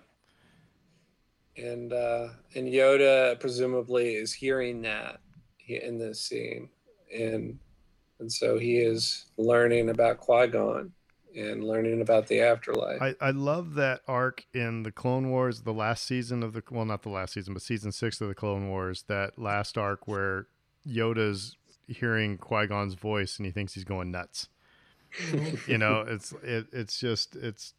I, I, I, if anybody, if there's any arc that you watch of the Clone Wars, that's one to watch because it, you know, it it speaks to everything in the in the at least in the original trilogy of how Force ghosts, why we have Force ghosts, and how you can communicate once you're once you're dead and see there's no shoulders on that astromech right now. He can't fit in that starfighter. Anyway, um, you're right. Obi Wan's always calling home. He's always getting permission. I mean, imagine, Im- imagine, imagine if every like you know I don't know, army personnel. Uh, I mean, yeah, there's certain things you gotta you gotta phone in to say make sure are we cool on this. But there are certain things where it's like, yeah, okay, we're within our rules of engagement. I would think Obi Wan, you know. Well, my thing is this: what what is he trying to do? He's trying to send a signal to uh, to to them to let them know what he's found. Why can't he just get on the ship and fly away? He's found what he came for. He found the bounty hunter, traced them to the separatists. He's he's trying to file a report instead of okay, let me let me get the heck up out of here. They think I'm dead. I'm gonna run out of here, and then I'll I'll go let them know. Yeah, I don't know. Maybe he thought it's it is kind of tricky because like on the one hand you'd think like he's hopelessly outmatched. I think Dooku actually says that literally in a few a few minutes later. But uh like he's also just I don't know. Like maybe he thinks, hey, I could get more intel. I'm I'm in I'm in planet at this point. I can find out more. Um, I, I can I can help us get the jump on them, those kinds of things. But yeah, you know, he could have he could have bailed completely. So I'm gonna I'm gonna steal from uh, Robot Chicken, and now we can say that he's Little Orphan Annie. Uh, That's bad. This uh, this scene in the garage is great. Epic. It is it's great. The music, you listen to the music. You got the Emperor's theme playing behind him as he gets more and more mad. Um, you know, Blue milk. again, this is where I I believe this guy becomes Darth Vader, and it has nothing to do with Padme. Right. Again, it's and it's interesting because if you look at the through line from episode one, when he's talking about not wanting thing, things to change, and here in this scene where he's talking about how he can fix everything except people.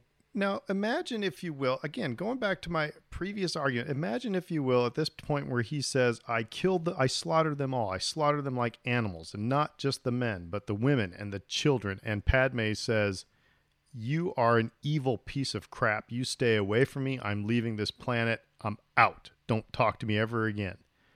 Then you mm-hmm. have an Anakin who, you know, that, that, that guy who's, you know, was you know unstable to begin with and now he's a lover scorned you know i, I think that would have been far more interesting in episode three.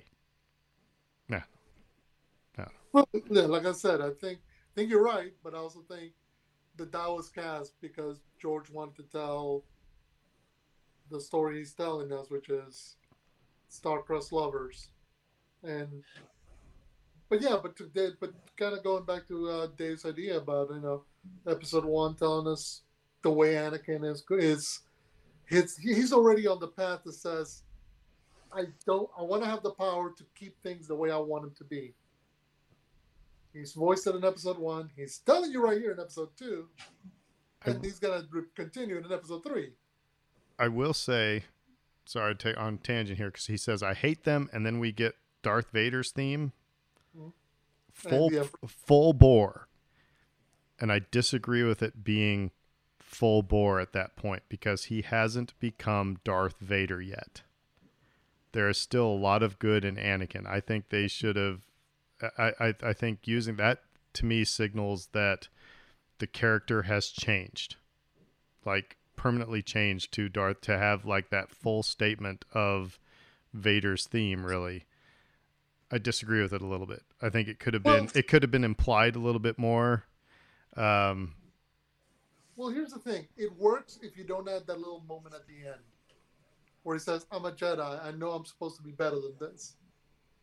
well i think again i i think, I think we're picking nits because that scene is brilliant. Um, and I just I love it. Oh, I agree. I agree. It's nitpicky. I, Yeah. I agree. It's very nitpicky. Yeah. But I think I think if it was a little bit more subtle, if you would have just taken like the first half of it, just bum bum bum bum ba-dum, and that's it. Let it fade into something so that it's there and then it fades away. Not the complete statement of the of the theme, which I think I think they do.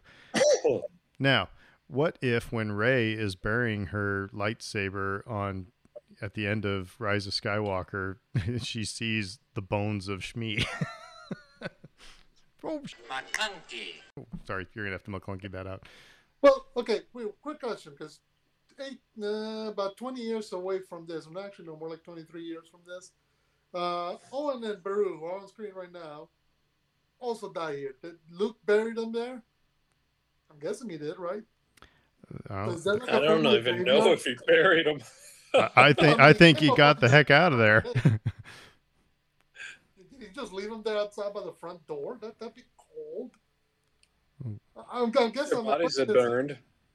I guess is there like a family like burial plot on the back? yeah, but uh, okay, Fredo, if if you i imagine if he, he he just went home and realized that his surrogate parents were just murdered, I don't think he's probably going to. And you know, I don't think he's probably going to hang around. Probably going to get the. I, I I don't know. I would I I'd probably get the heck out of there too. True, true. I guess I'm just saying, like, I, I find it surprising that. I'm sorry, Obi Wan's got killer hair in this movie. I just have to say Yeah, the, the, the, mullet mu- is epic. the knows mullet it. is epic. Although I, I always laugh because uh, in Latin co- in Latin- Latin households, you know, some people put in his picture as a, as a standing for Jesus Jesus, yeah. Yeah. and uh, wait for their abuelas to, to notice, and none of them do. Yep. I- And I think the reason he doesn't get on the ship and fly away is so we can get this moment when he gets captured.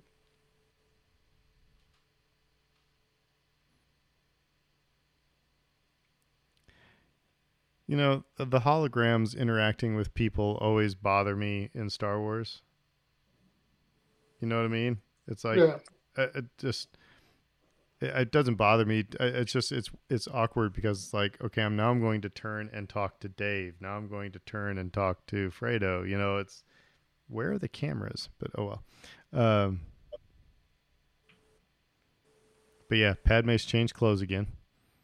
So that's why that's why she had the suitcase. Nobody else had the suitcase. Um, see, and here I, she's she's we've talked about it before that really episode three they they ruined her character because here she's you know I don't care what you're gonna do I'm gonna go after Obi Wan you know I'm you know I'm You're going coming to, with me. yeah I, mean, you know so she's showing her independence she's showing her strength you know and um I don't know I wish we would have gotten more of that in episode three guys just wait till we do the watch of episode three I'm just gonna be drinking whiskey the Oh. whole time and it's like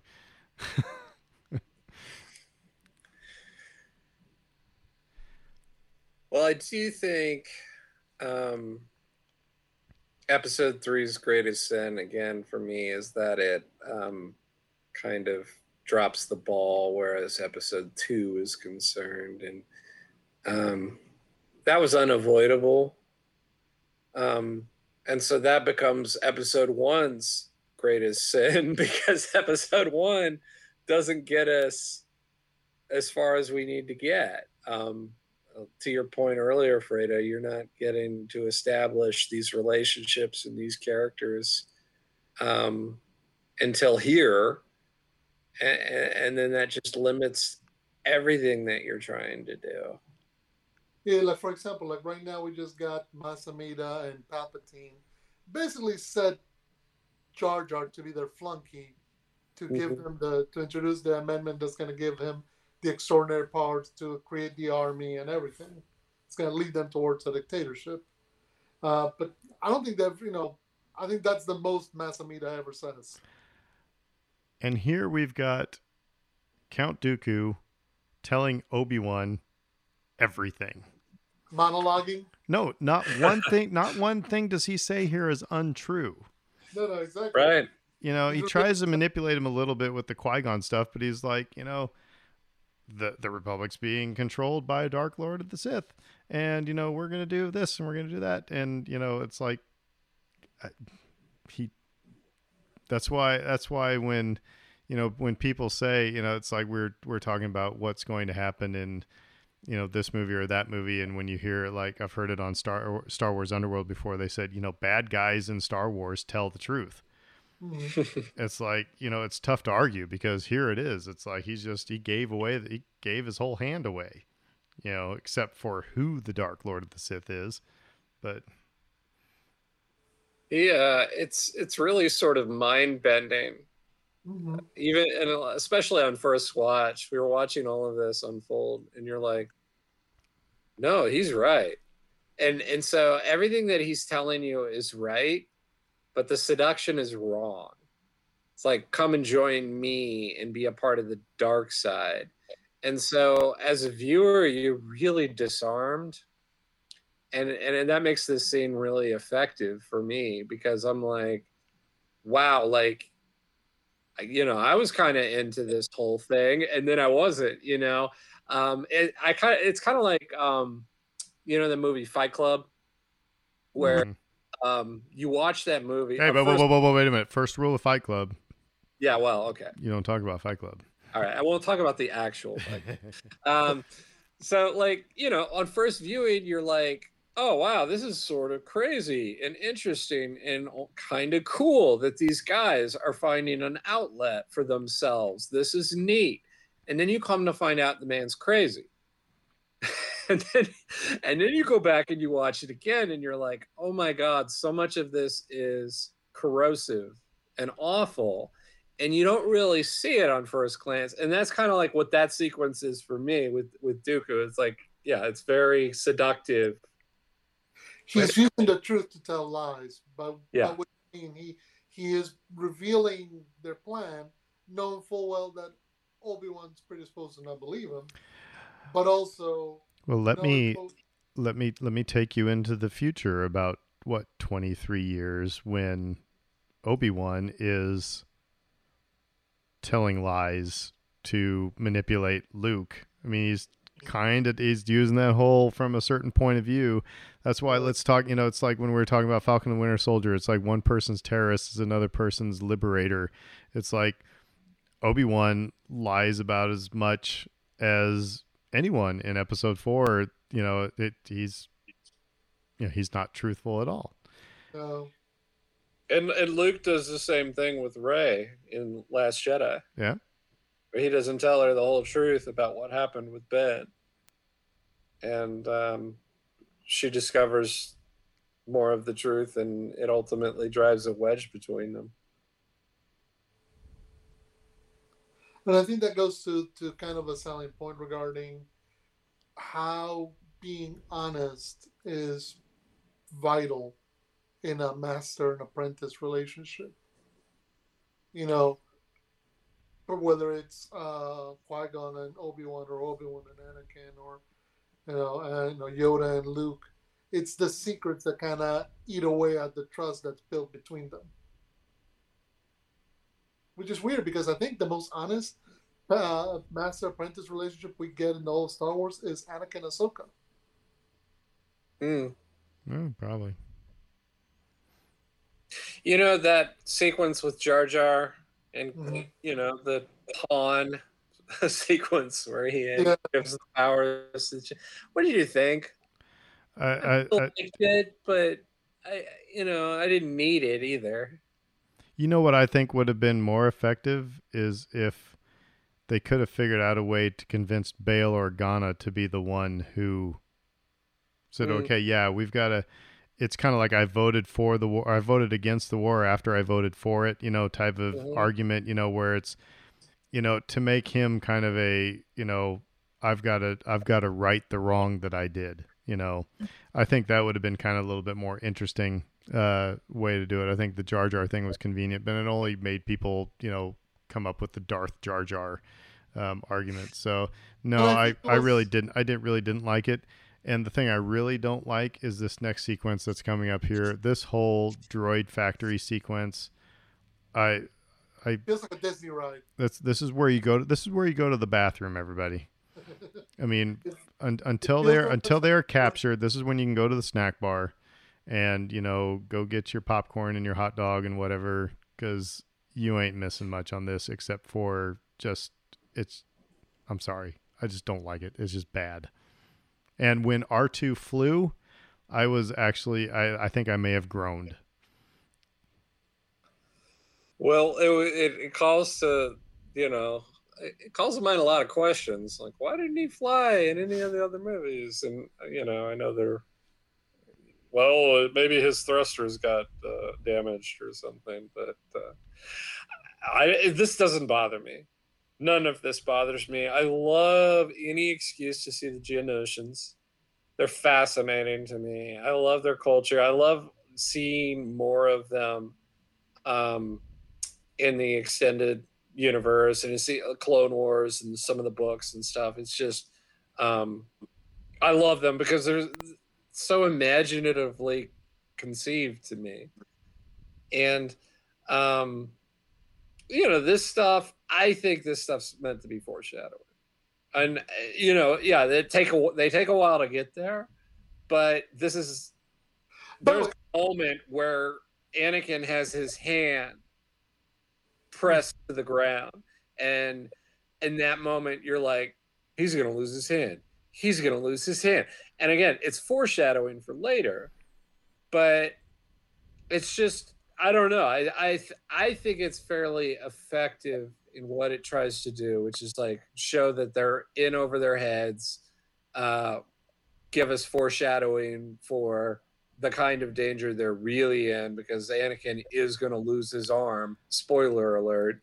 Okay, so maybe maybe I need to maybe I need to edit my previous statement and all the sequencing with R2 and 3PO I can do without.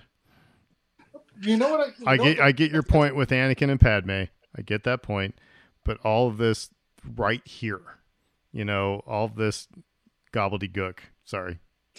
No, I was gonna say I, get a vibe out of this very much like uh, when in episode four when they're you know caught inside um, the Death Star, they're trying to find a way out, and they're stuck in the trash compactor, and you know they you know the stakes are getting amped up because they get trapped in one spot, they get out of it, and they end up in a worse spot, and then they get out of that spot, and all of a sudden they're surrounded, that kind of thing. Uh, so yeah, you know the stuff with R2 and 3PO is kind of take it or leave it, but I think they're trying to harken back to that, and it just, eh, you know, it, it, at least it's it's different because it's not just a fight or a chase, Right. and there's not many uh, non-fight, non-chase action sequences in Star Wars.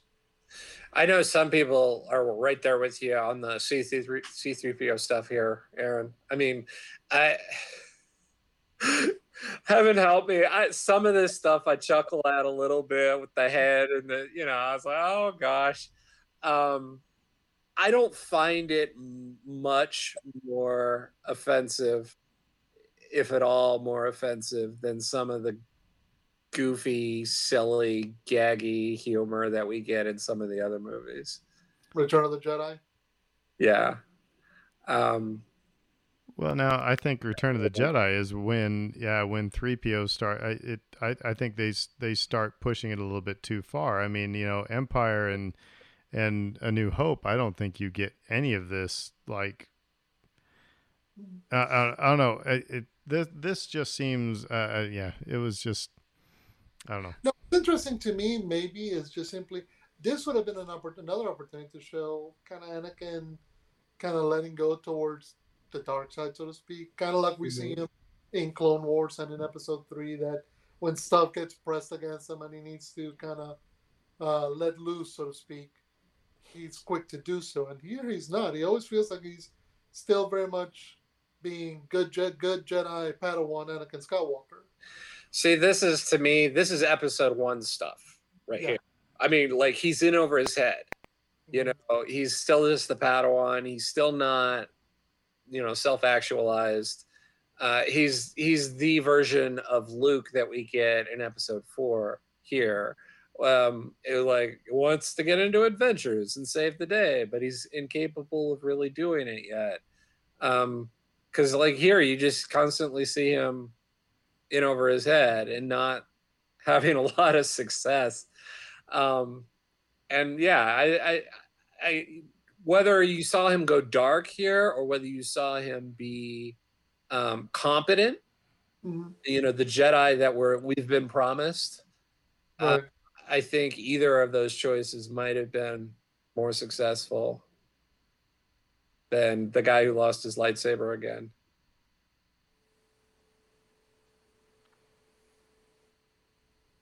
Yep, because there goes the bottom hilt of the lightsaber. Oh, Obi Wan, Obi Wan's gonna kill me. Yeah, he's gonna have to go back to Galaxy Edge and get me a new one. yeah, exactly. That that I'm, I'm not going to rule out that those sorts of product placements aren't going to eventually start to happen here. It's like, well, I need to go to Dok-Ondar's.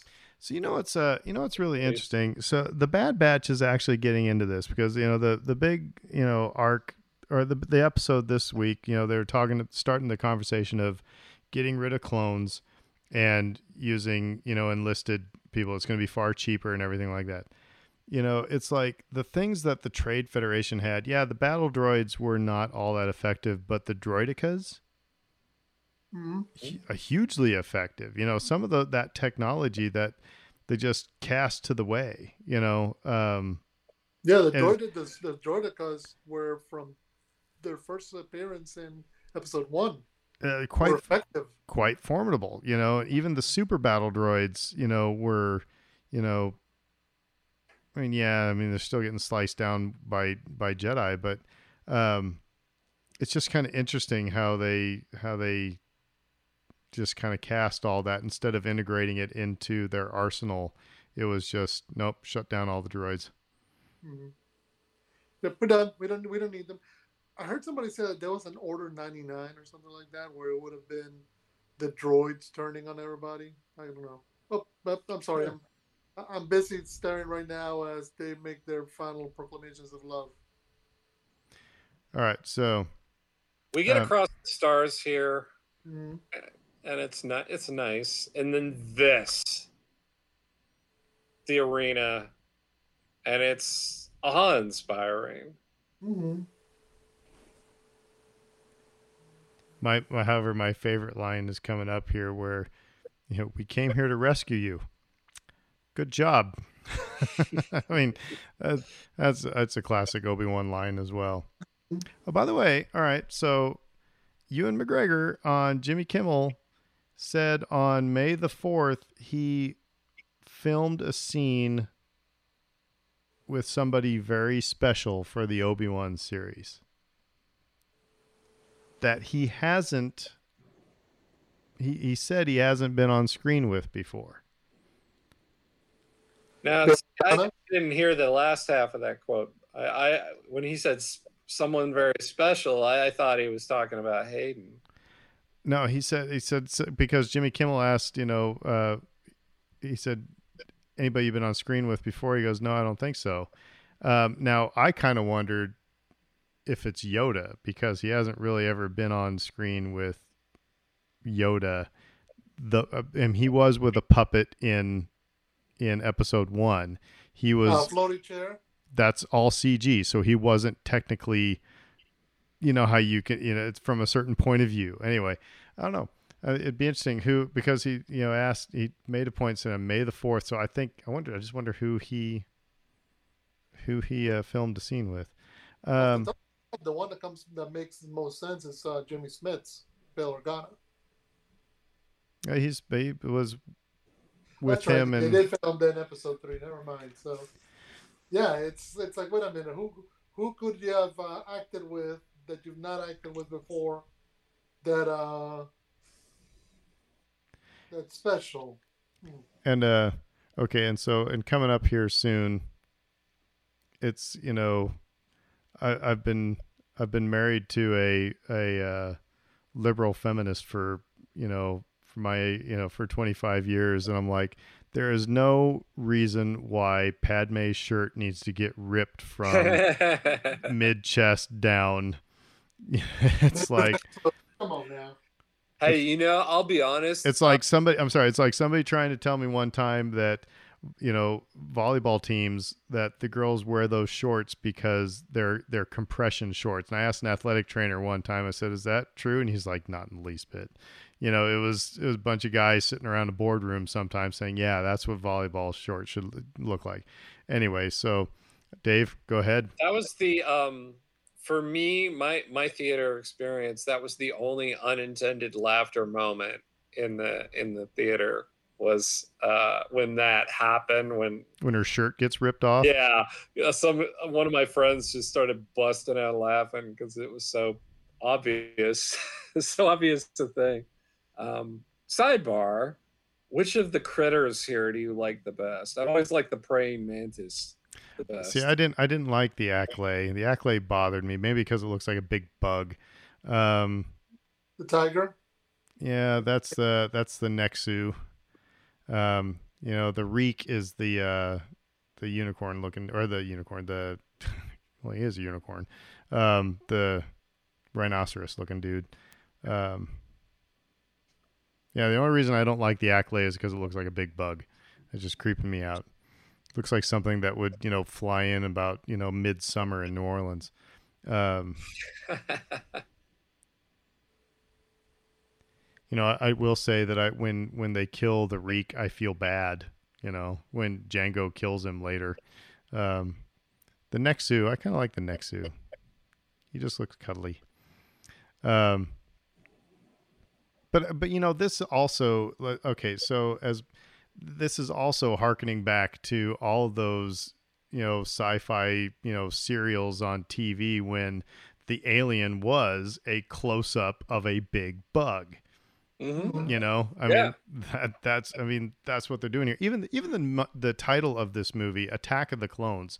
You know, Lucas was always talking about that. You know, that wanted that serial, that Saturday morning serial type of thing. That's exactly what that's exactly what this you know title should have been.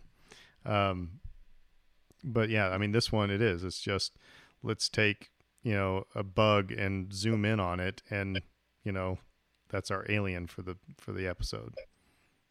Well, See- there's all, so many influences too. You know, um, Gladiator, you know, yeah.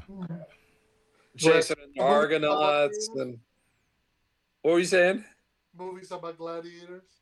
Ah, well. Sorry, I had to go with the airplane reference. there. Have you ever seen a grown man naked? yeah, exactly. Now, um, Ben Hur. yeah. all- I mean, yeah. I mean, there's a lot of influences, you know, in this. Um, now, however, the this is an awesome moment. Mace Windu walking down the hall. That was, and you know, the lightsaber to the neck of Jango, and he says, "This party's over." That was like the bad mf'er moment of that was the Mace Windu I wanted to see. Mhm. But one thing I never, never realized, they never give the names of most of the Jedi Council in the prequels.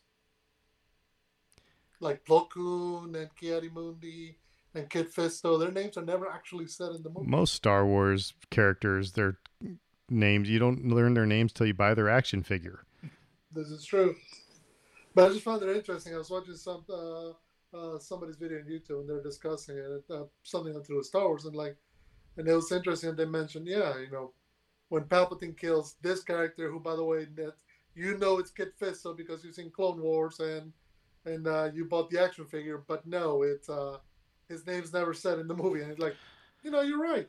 So okay, we just saw we just saw Mace Windu, you know, fall off a ledge and go falling down, slows his roll until he lands safely down on the ground. So why can't? Uh, yeah, he had his arm chopped off. Why couldn't he still use the Force to slow his fall out of Palpatine's office? So can Mace Windu still be alive? That's why I still like the idea that he then goes to the Jedi Temple and takes Grogu and splits and does then a Nick Fury and goes and you know fakes he's faked his own death you know type of a thing Yeah, we still don't know who saved Grogu. And Yeah. I don't know. We may This- find out. Yeah. I did always I did laugh when we were discussing um, uh, earlier today in, the, in our group chat about how it would have been interesting if if Anakin had picked up after slicing off Mace's arm, picked him up and just chucked him.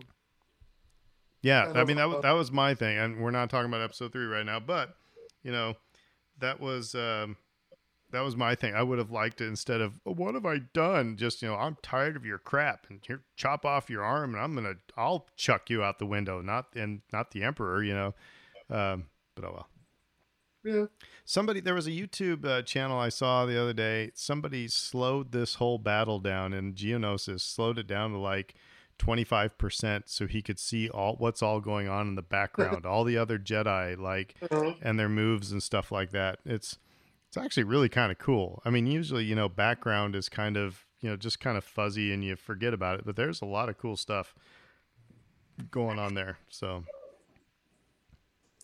Now, silly question: Why is Jango Fett picking up like he sees uh, Mace running for his life and decides to jetpack down there into the middle of the battle to uh, finish him off? Why? ego probably.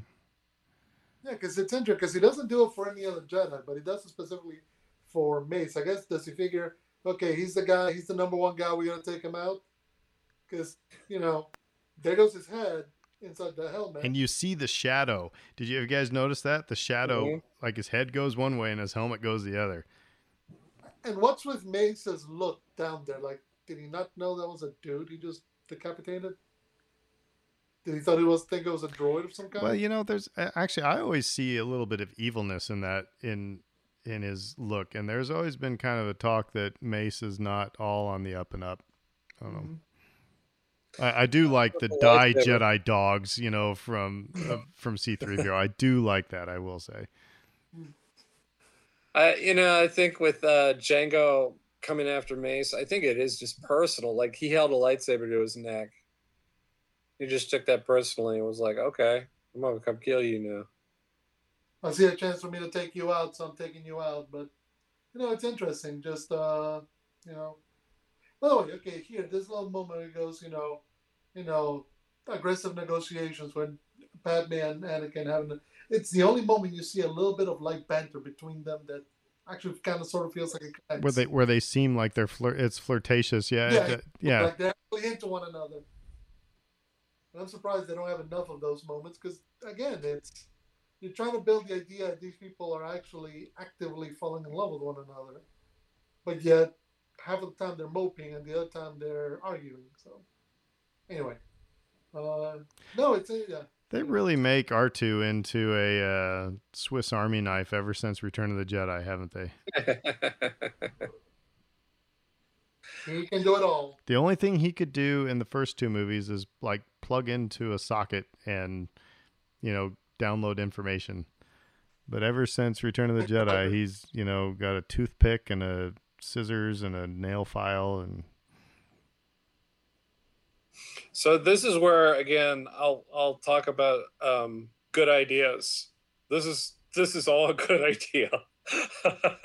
this is a very good idea, and I, I like if you had told me again. I came out of the theater. what do you mean what do you mean this for those the not arena battle in general, the Jedi like in their prime, out in the middle of a frickin' uh, coliseum, battling the hordes of enemies. Um, you know, their lives at stake, which again, um, it's like it's essentially this fantabulous gladiator jubilee. And so you morph that into what's coming next, which is basically the greatest land battle in the history of the Star Wars universe up to this point. Right. And then after that, we're going to give you Yoda in his prime wrecking shop in a lightsaber duel to end all lightsaber duels. I mean, sign me up. if you, if you, told you, it- they tell you this. Yeah, you're Yeah. yeah, if I had been spoiled on all of these details prior to the film coming out, I would have been like, sign me up. And again, when I came out of the theater, I was pretty happy with what I had seen. Um, and it's for moments like this. This stuff is just cool. And it's, I mean, I always did like that shot when everybody just looks up and there's all the, the, the army of the Republic just coming down to rescue them. It just, it's really well done. And, uh, like I said, it, at that moment, you're like, okay, now we're into, you know, it's, it's gone from this battle. Now it's taking the next step. It's going to be much bigger. And, uh, Now I will say it. I, I don't think it's. I, I, it's not much hyperbole to say that the animation that is used from here on out for the clones and that battle you're talking about, Dave, is very similar to the animation that we're seeing um, in the last season of the Clone Wars and in the Bad Batch, especially the Mhm. Bad Batch. I mean, it is like that's what I said. It's like, man, this animation is beautiful and it looks exactly like Episode Two mhm. you know so and so i guess that speaks to how it does look cool but it looks like i'm in a video game from here on out you know what i mean that that is my critique of it because the, like we said before the technology was there but it wasn't quite there you know Right. um so that it i just you know And it We I were, we we're talking. we're like- actually we're talking. Brittany and I were talking about this last night. We are watching Black Panther. It's like the end of Black Panther. That battle between Killmonger and Black Panther down in the train tracks.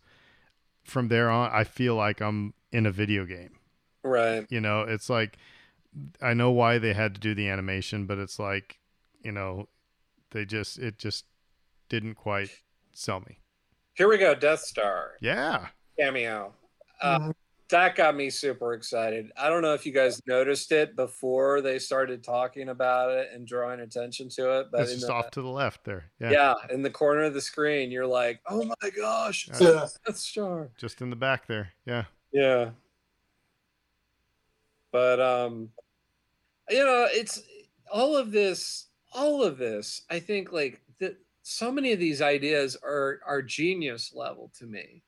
And so like when you talk about either the conception of what they're trying to achieve uh on the surface level, um the subtext, um some of the just the just the genesis of just some of the shots and and like what what we're trying to achieve here it's just it's all execution. Like anybody that wants to like flame on anything that happens in the last third of this movie it's just like well i didn't like the execution of it i didn't it's too video gamey or it's too However, the camera work is awesome. I love that they just had a zoom like into The another another gunship.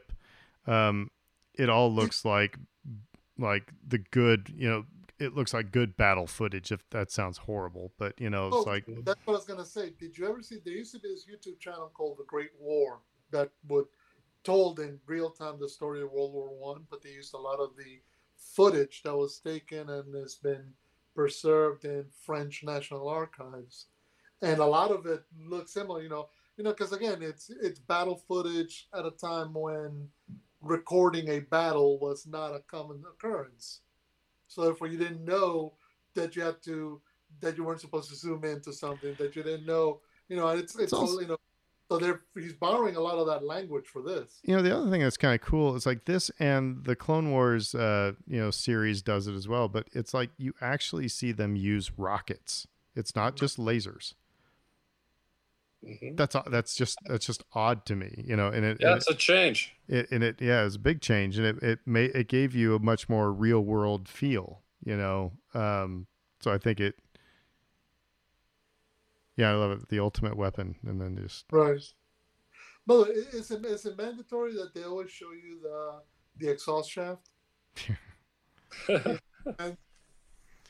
aim here aim here It's only it's only raised two meters. Nobody can hit that.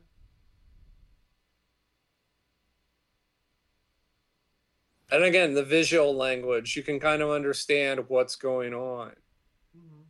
Um Yeah, there's an interesting shot that comes up where it's like a dust storm and the clone troopers are marching, advancing into it, just shooting blindly, and you're like, okay, that's unique and different. We haven't seen that in Star Wars.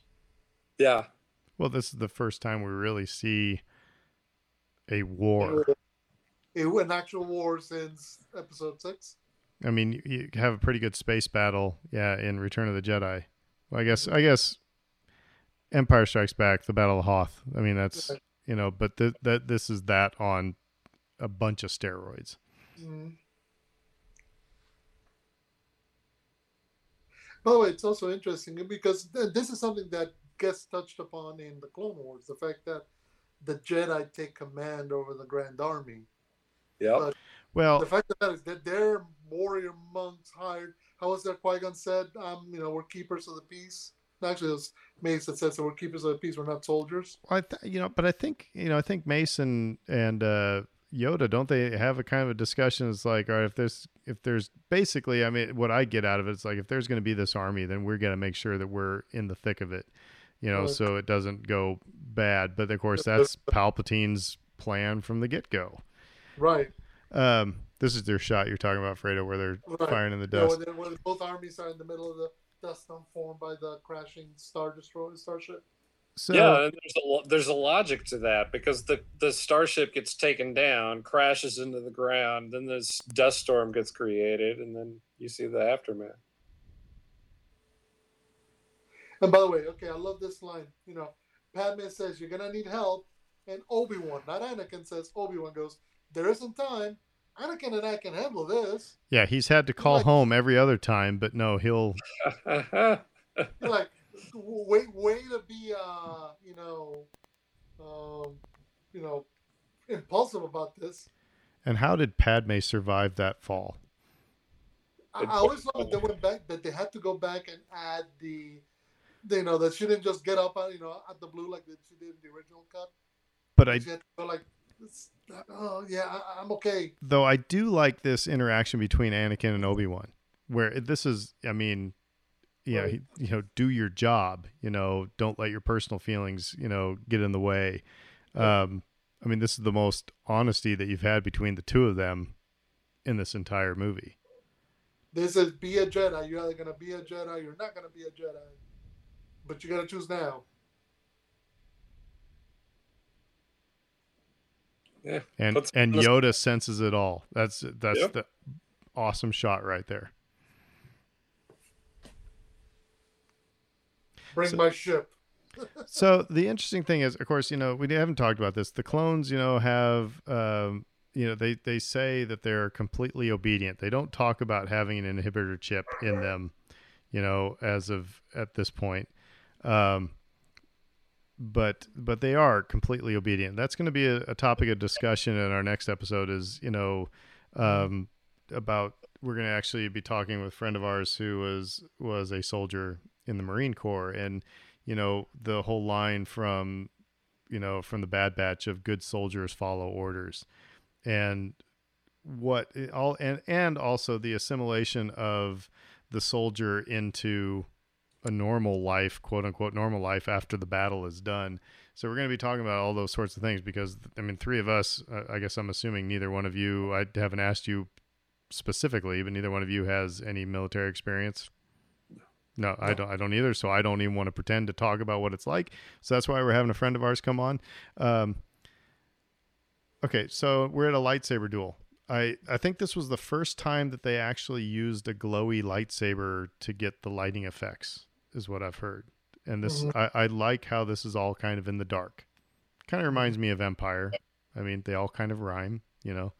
Right. Mhm. By the way, a quick question. Um, Count Dooku says, as you can see, my Jedi powers have far exceeded yours. He doesn't tell me he's a Sith Lord. He says, even though he just shot Force Lightning to, you know, shock and drop uh, Anakin, uh, which is clearly not a Jedi power. But that said, the idea of he's still, even though he was so honest up front, he's still not revealing that he's a Sith Lord to uh, Obi Wan. Yeah, except he's got a red lightsaber. But yeah, Yeah, it's like, it's like dude, like, like all all the language is saying Sith Lord, Sith Lord, Sith Lord, but he's not willing to admit that bit of the news, even though he's willing to tell that there's one out there. That that special effect with the jump always kind of bugged me. But yeah.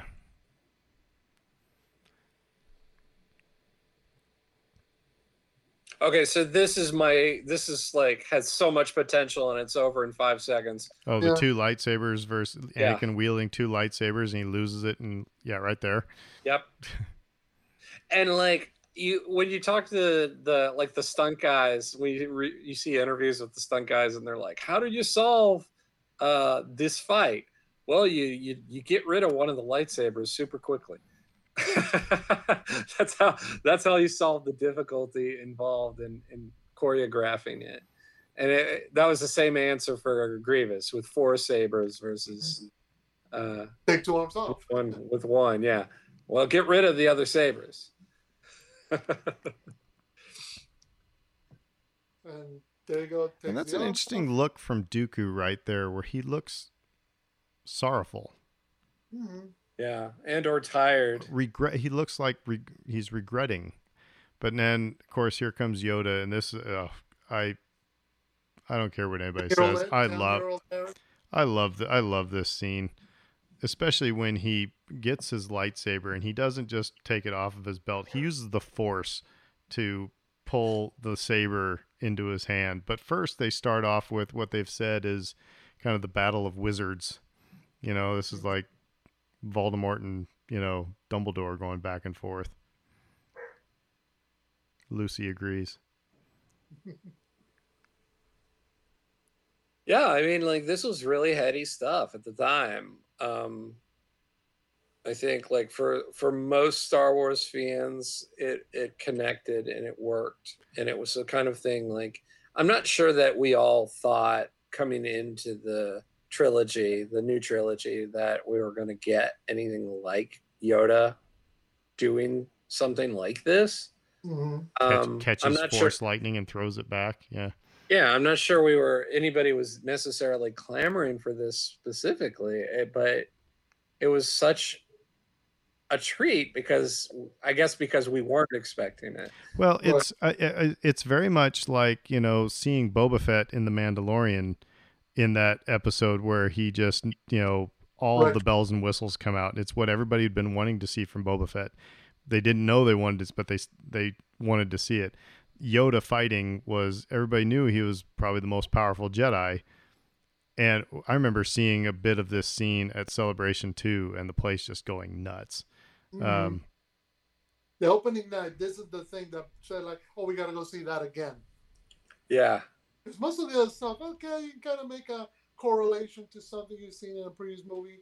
This you hadn't seen before, and you're like, I want to see that again because it's over quick. And it That's- is kind of like it is kind of like Kermit the Frog in Muppet Treasure Island. Not gonna lie, um, but uh, you know, of course, he drops he drops the line that you know he was Yoda's Padawan, uh, Oh, or Yoda that's- drops the line that he was you know that Dooku was his Padawan. Um, Can I just say I like this duel more than I like the duel against Sidious for Yoda? I agree, I agree. This feels far more. I don't know if it's because it's personal in regards to the relationship, or if it's just simply because it's the first time. But I don't know. In some weird way, this feels a lot more like your classic Star Wars duel. You know, like Luke versus Vader, that kind of thing. Versus when it's Sidious versus Yoda, it almost it's supposed to have gravitas, but it doesn't really connect as well. And I don't know if it's just because Christopher Lee is a classically trained actor who's, you know, fenced and dueled in various movies, and Ian McDiarmid had no time for any of that stuff. And of course, uh, then we, So we get we, then we then we get the bookend of, you know, Yoda using the Force to summon his cane and hobbling off after all of that. That's why, you know, when he when he says in Empire, you know that, you know the the Force gives you all these things. You know that's what you're seeing here is that you have this geriatric old Jedi who uses a cane, but with the will of the Force can leap around and and you know go whomping and a whooping. Um, I'd say I, I love the design of the uh, Dooku Solar Sailer. It was so unique and different from every other ship. You know, I found it kind of odd uh, that we didn't see Si- Sidious until here, at the very, very, very end of the movie. Whereas he was more of an overt presence in the Phantom Menace, ironically. yeah, Um, but I, you know, it makes sense within the context of the story because we don't even meet Dooku until halfway. the way in. Yeah. But it goes. But it also goes to your point earlier regarding, you know, how much of this movie resets everything back up, resets the table, so to speak, because Episode One has no has only tangential connections. You know, has long term connections, but nothing immediate. So because we'd seen so much of Sidious in Episode One, I guess they'd get away with it here. As if again, as if you didn't know that Count Dooku is his Lord. And you get, I guess the one reveal you get that he's Tyrannus, the guy who hired Jango Fett. yeah. I guess that is this is the reveal of that, isn't it? I guess I maybe I just maybe I put two and two together earlier. That didn't seem to be mm. a a big reveal at this point. Right, because he's been hanging out with him the whole Yeah, last half of the movie. You know, I was anyway. Now, what's interesting here is that you know the the scenery in the background right now. Everything is cloudy. Everything is hazy. Everything's red, dark. Dusk. Whereas everything else, you know, when we've seen Coruscant, has been bright blue, and you know, clear. Really, mm-hmm. Yeah, yeah, it's it's the fall of night. It, it's dusk falling. So the sh- the shroud of the dark side. Yeah, yeah. I think this is my favorite ending Mhm. of any of the Star Wars films because it just is so tragic. It's the the just we know that everybody here is doomed and they don't. let's sing the doom song. So. Yeah, 'cause- So okay, because I, I I will agree with you, and so again, let's go back to what we were talking about earlier. If it wasn't Jar Jar that you know gave the Chancellor the power to create the army, but if it was Bail Organa, and here when you see Bail Organa next to Palpatine, and Organa, you know, kind of bangs his fist on the ledge. I mean, again, that would have been like, I, I think it would have been a much more compelling story you know, then that Mhm. explains why, and you know, he, I don't know, he like right, because there's because there's no. I mean, I was gonna say penance or payback for Jar Jar, but there- nothing happens to Jar Jar after this. The last time we see him is when he's following uh, the procession, the Yeah. funeral procession. That's it. So even from a standpoint of what happens to Jar Jar, the movies tell you nothing about this. the music at, at the ending here is great too, Dave. I mean, not Mhm. only do you get the you know Imperial March, but you, I mean, just there's other things going on, the the fanfares, um, then of course going to across the stars, you know, for the wedding. Which- Yeah, which even even in Naboo, it's like the sun is setting as well. It's interesting. You know, they don't they're not doing this in the middle of the day. It's uh yeah, everybody's coming together, but it's all And R two D two has seen everything. He's literally seen everything in this saga. you could write the whole book. this is like the worst possible thing they could be doing, right? And they're doing it. And you mm-hmm. know that. And they're basically dooming the galaxy right here. And it's like, but yet it's presented as them, you know, doing Living in the moment. Living the yeah. This it's this beautiful thing, but it's like. Yeah. yeah, but now he's going to become Darth Vader. So Yeah. yeah, the I mean, so Attack of the Clones. Like I said, I know what I've said before, where you know all the Star Wars movies are like my children, but Episode Two needs to go back to college, and Episode Three needs to get a job. Um, the more I wa- I, I can watch Episode Two and not get as upset as when I watch Episode Three. Um, I will say that. Um, so if yeah, so I so I think actually the prequels rank for me in their order episode one episode two then episode three um so um but uh yeah Yeah, I think in, in introspective, I mean, just looking at it as an overall thing, episode two kind of, you know, it suffers because it's trying to do a whole lot of heavy lifting that should have been done already by episode one. And, you know, this should have been all setting up the Clone War. Or if we're starting the Clone War, starting the Clone War and ending, you know, kind of ending us kind of where, you know, where we're ending. But it's, uh, because it's got to set up uh, Anakin and Padme's relationship. It has to set up who Dooku is. It's got to set up the Separatists. It's got to, you know, it's doing a whole, whole lot of work that it doesn't get a, any chance to breathe. And so there, you know, it gets hemmed in by yeah that's a good point episode one and episode three did. Because the thing is, everybody knows the next one's the one that's a payoff. So you don't have any more time to uh, do anything else but but tell the beats that you're going to tell. And as I said before, I think George wanted to tell a grand tragic romance. Yeah, That, this was his version. I, I think what's interesting about this movie to me is what we've talked about uh, so many times is that how the Clone Wars as a thing uh, gets so much better justice from the series, the Clone Wars. and also Anakin's development, a lot of the character development, uh, they they benefit from that from this um, animated series, um, and I just um, I feel like that doesn't. I don't think like we're we're we're missing the point when we say things like that because it's very true. Um, but it is interesting that um, George sort of painted himself into that corner.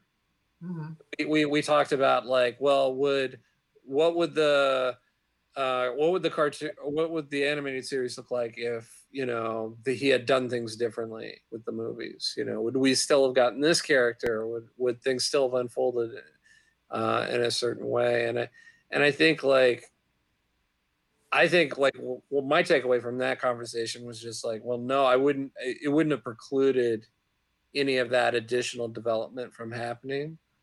Um, but the fact that it the the prequels kind of needed that, mm-hmm. I I don't think there's any way of just spinning away from that being kind of a feeling, and I love that this movie it, and I, will go back to what I said earlier. I love that it's the Sammy Sosa of of the movies. You know, it's swinging for the fences. It's home run or bust. Um, the Andre Galarraga of uh, of uh, Star Wars movies, but uh, it does miss at times, and the prequels miss at times, and uh, um, well, you know, it is what it is, I guess. Mm-hmm. Well, hey, we want to want to thank you guys for sticking with us for a longer episode to watch Attack of the Clones. But uh, so let us know online what you think. Uh, or did we miss the mark on anything? Did we miss? Didn't talk about something you want to talk about? Um, what do you think about Attack of the Clones? So, um, but hit us up on Twitter or on Facebook. Um, you know, we like to be distracted from our day to day stuff. Um, but until then, I think we will sign off and say, "Who dat? Who dat? Who dat?" And everybody have a great week.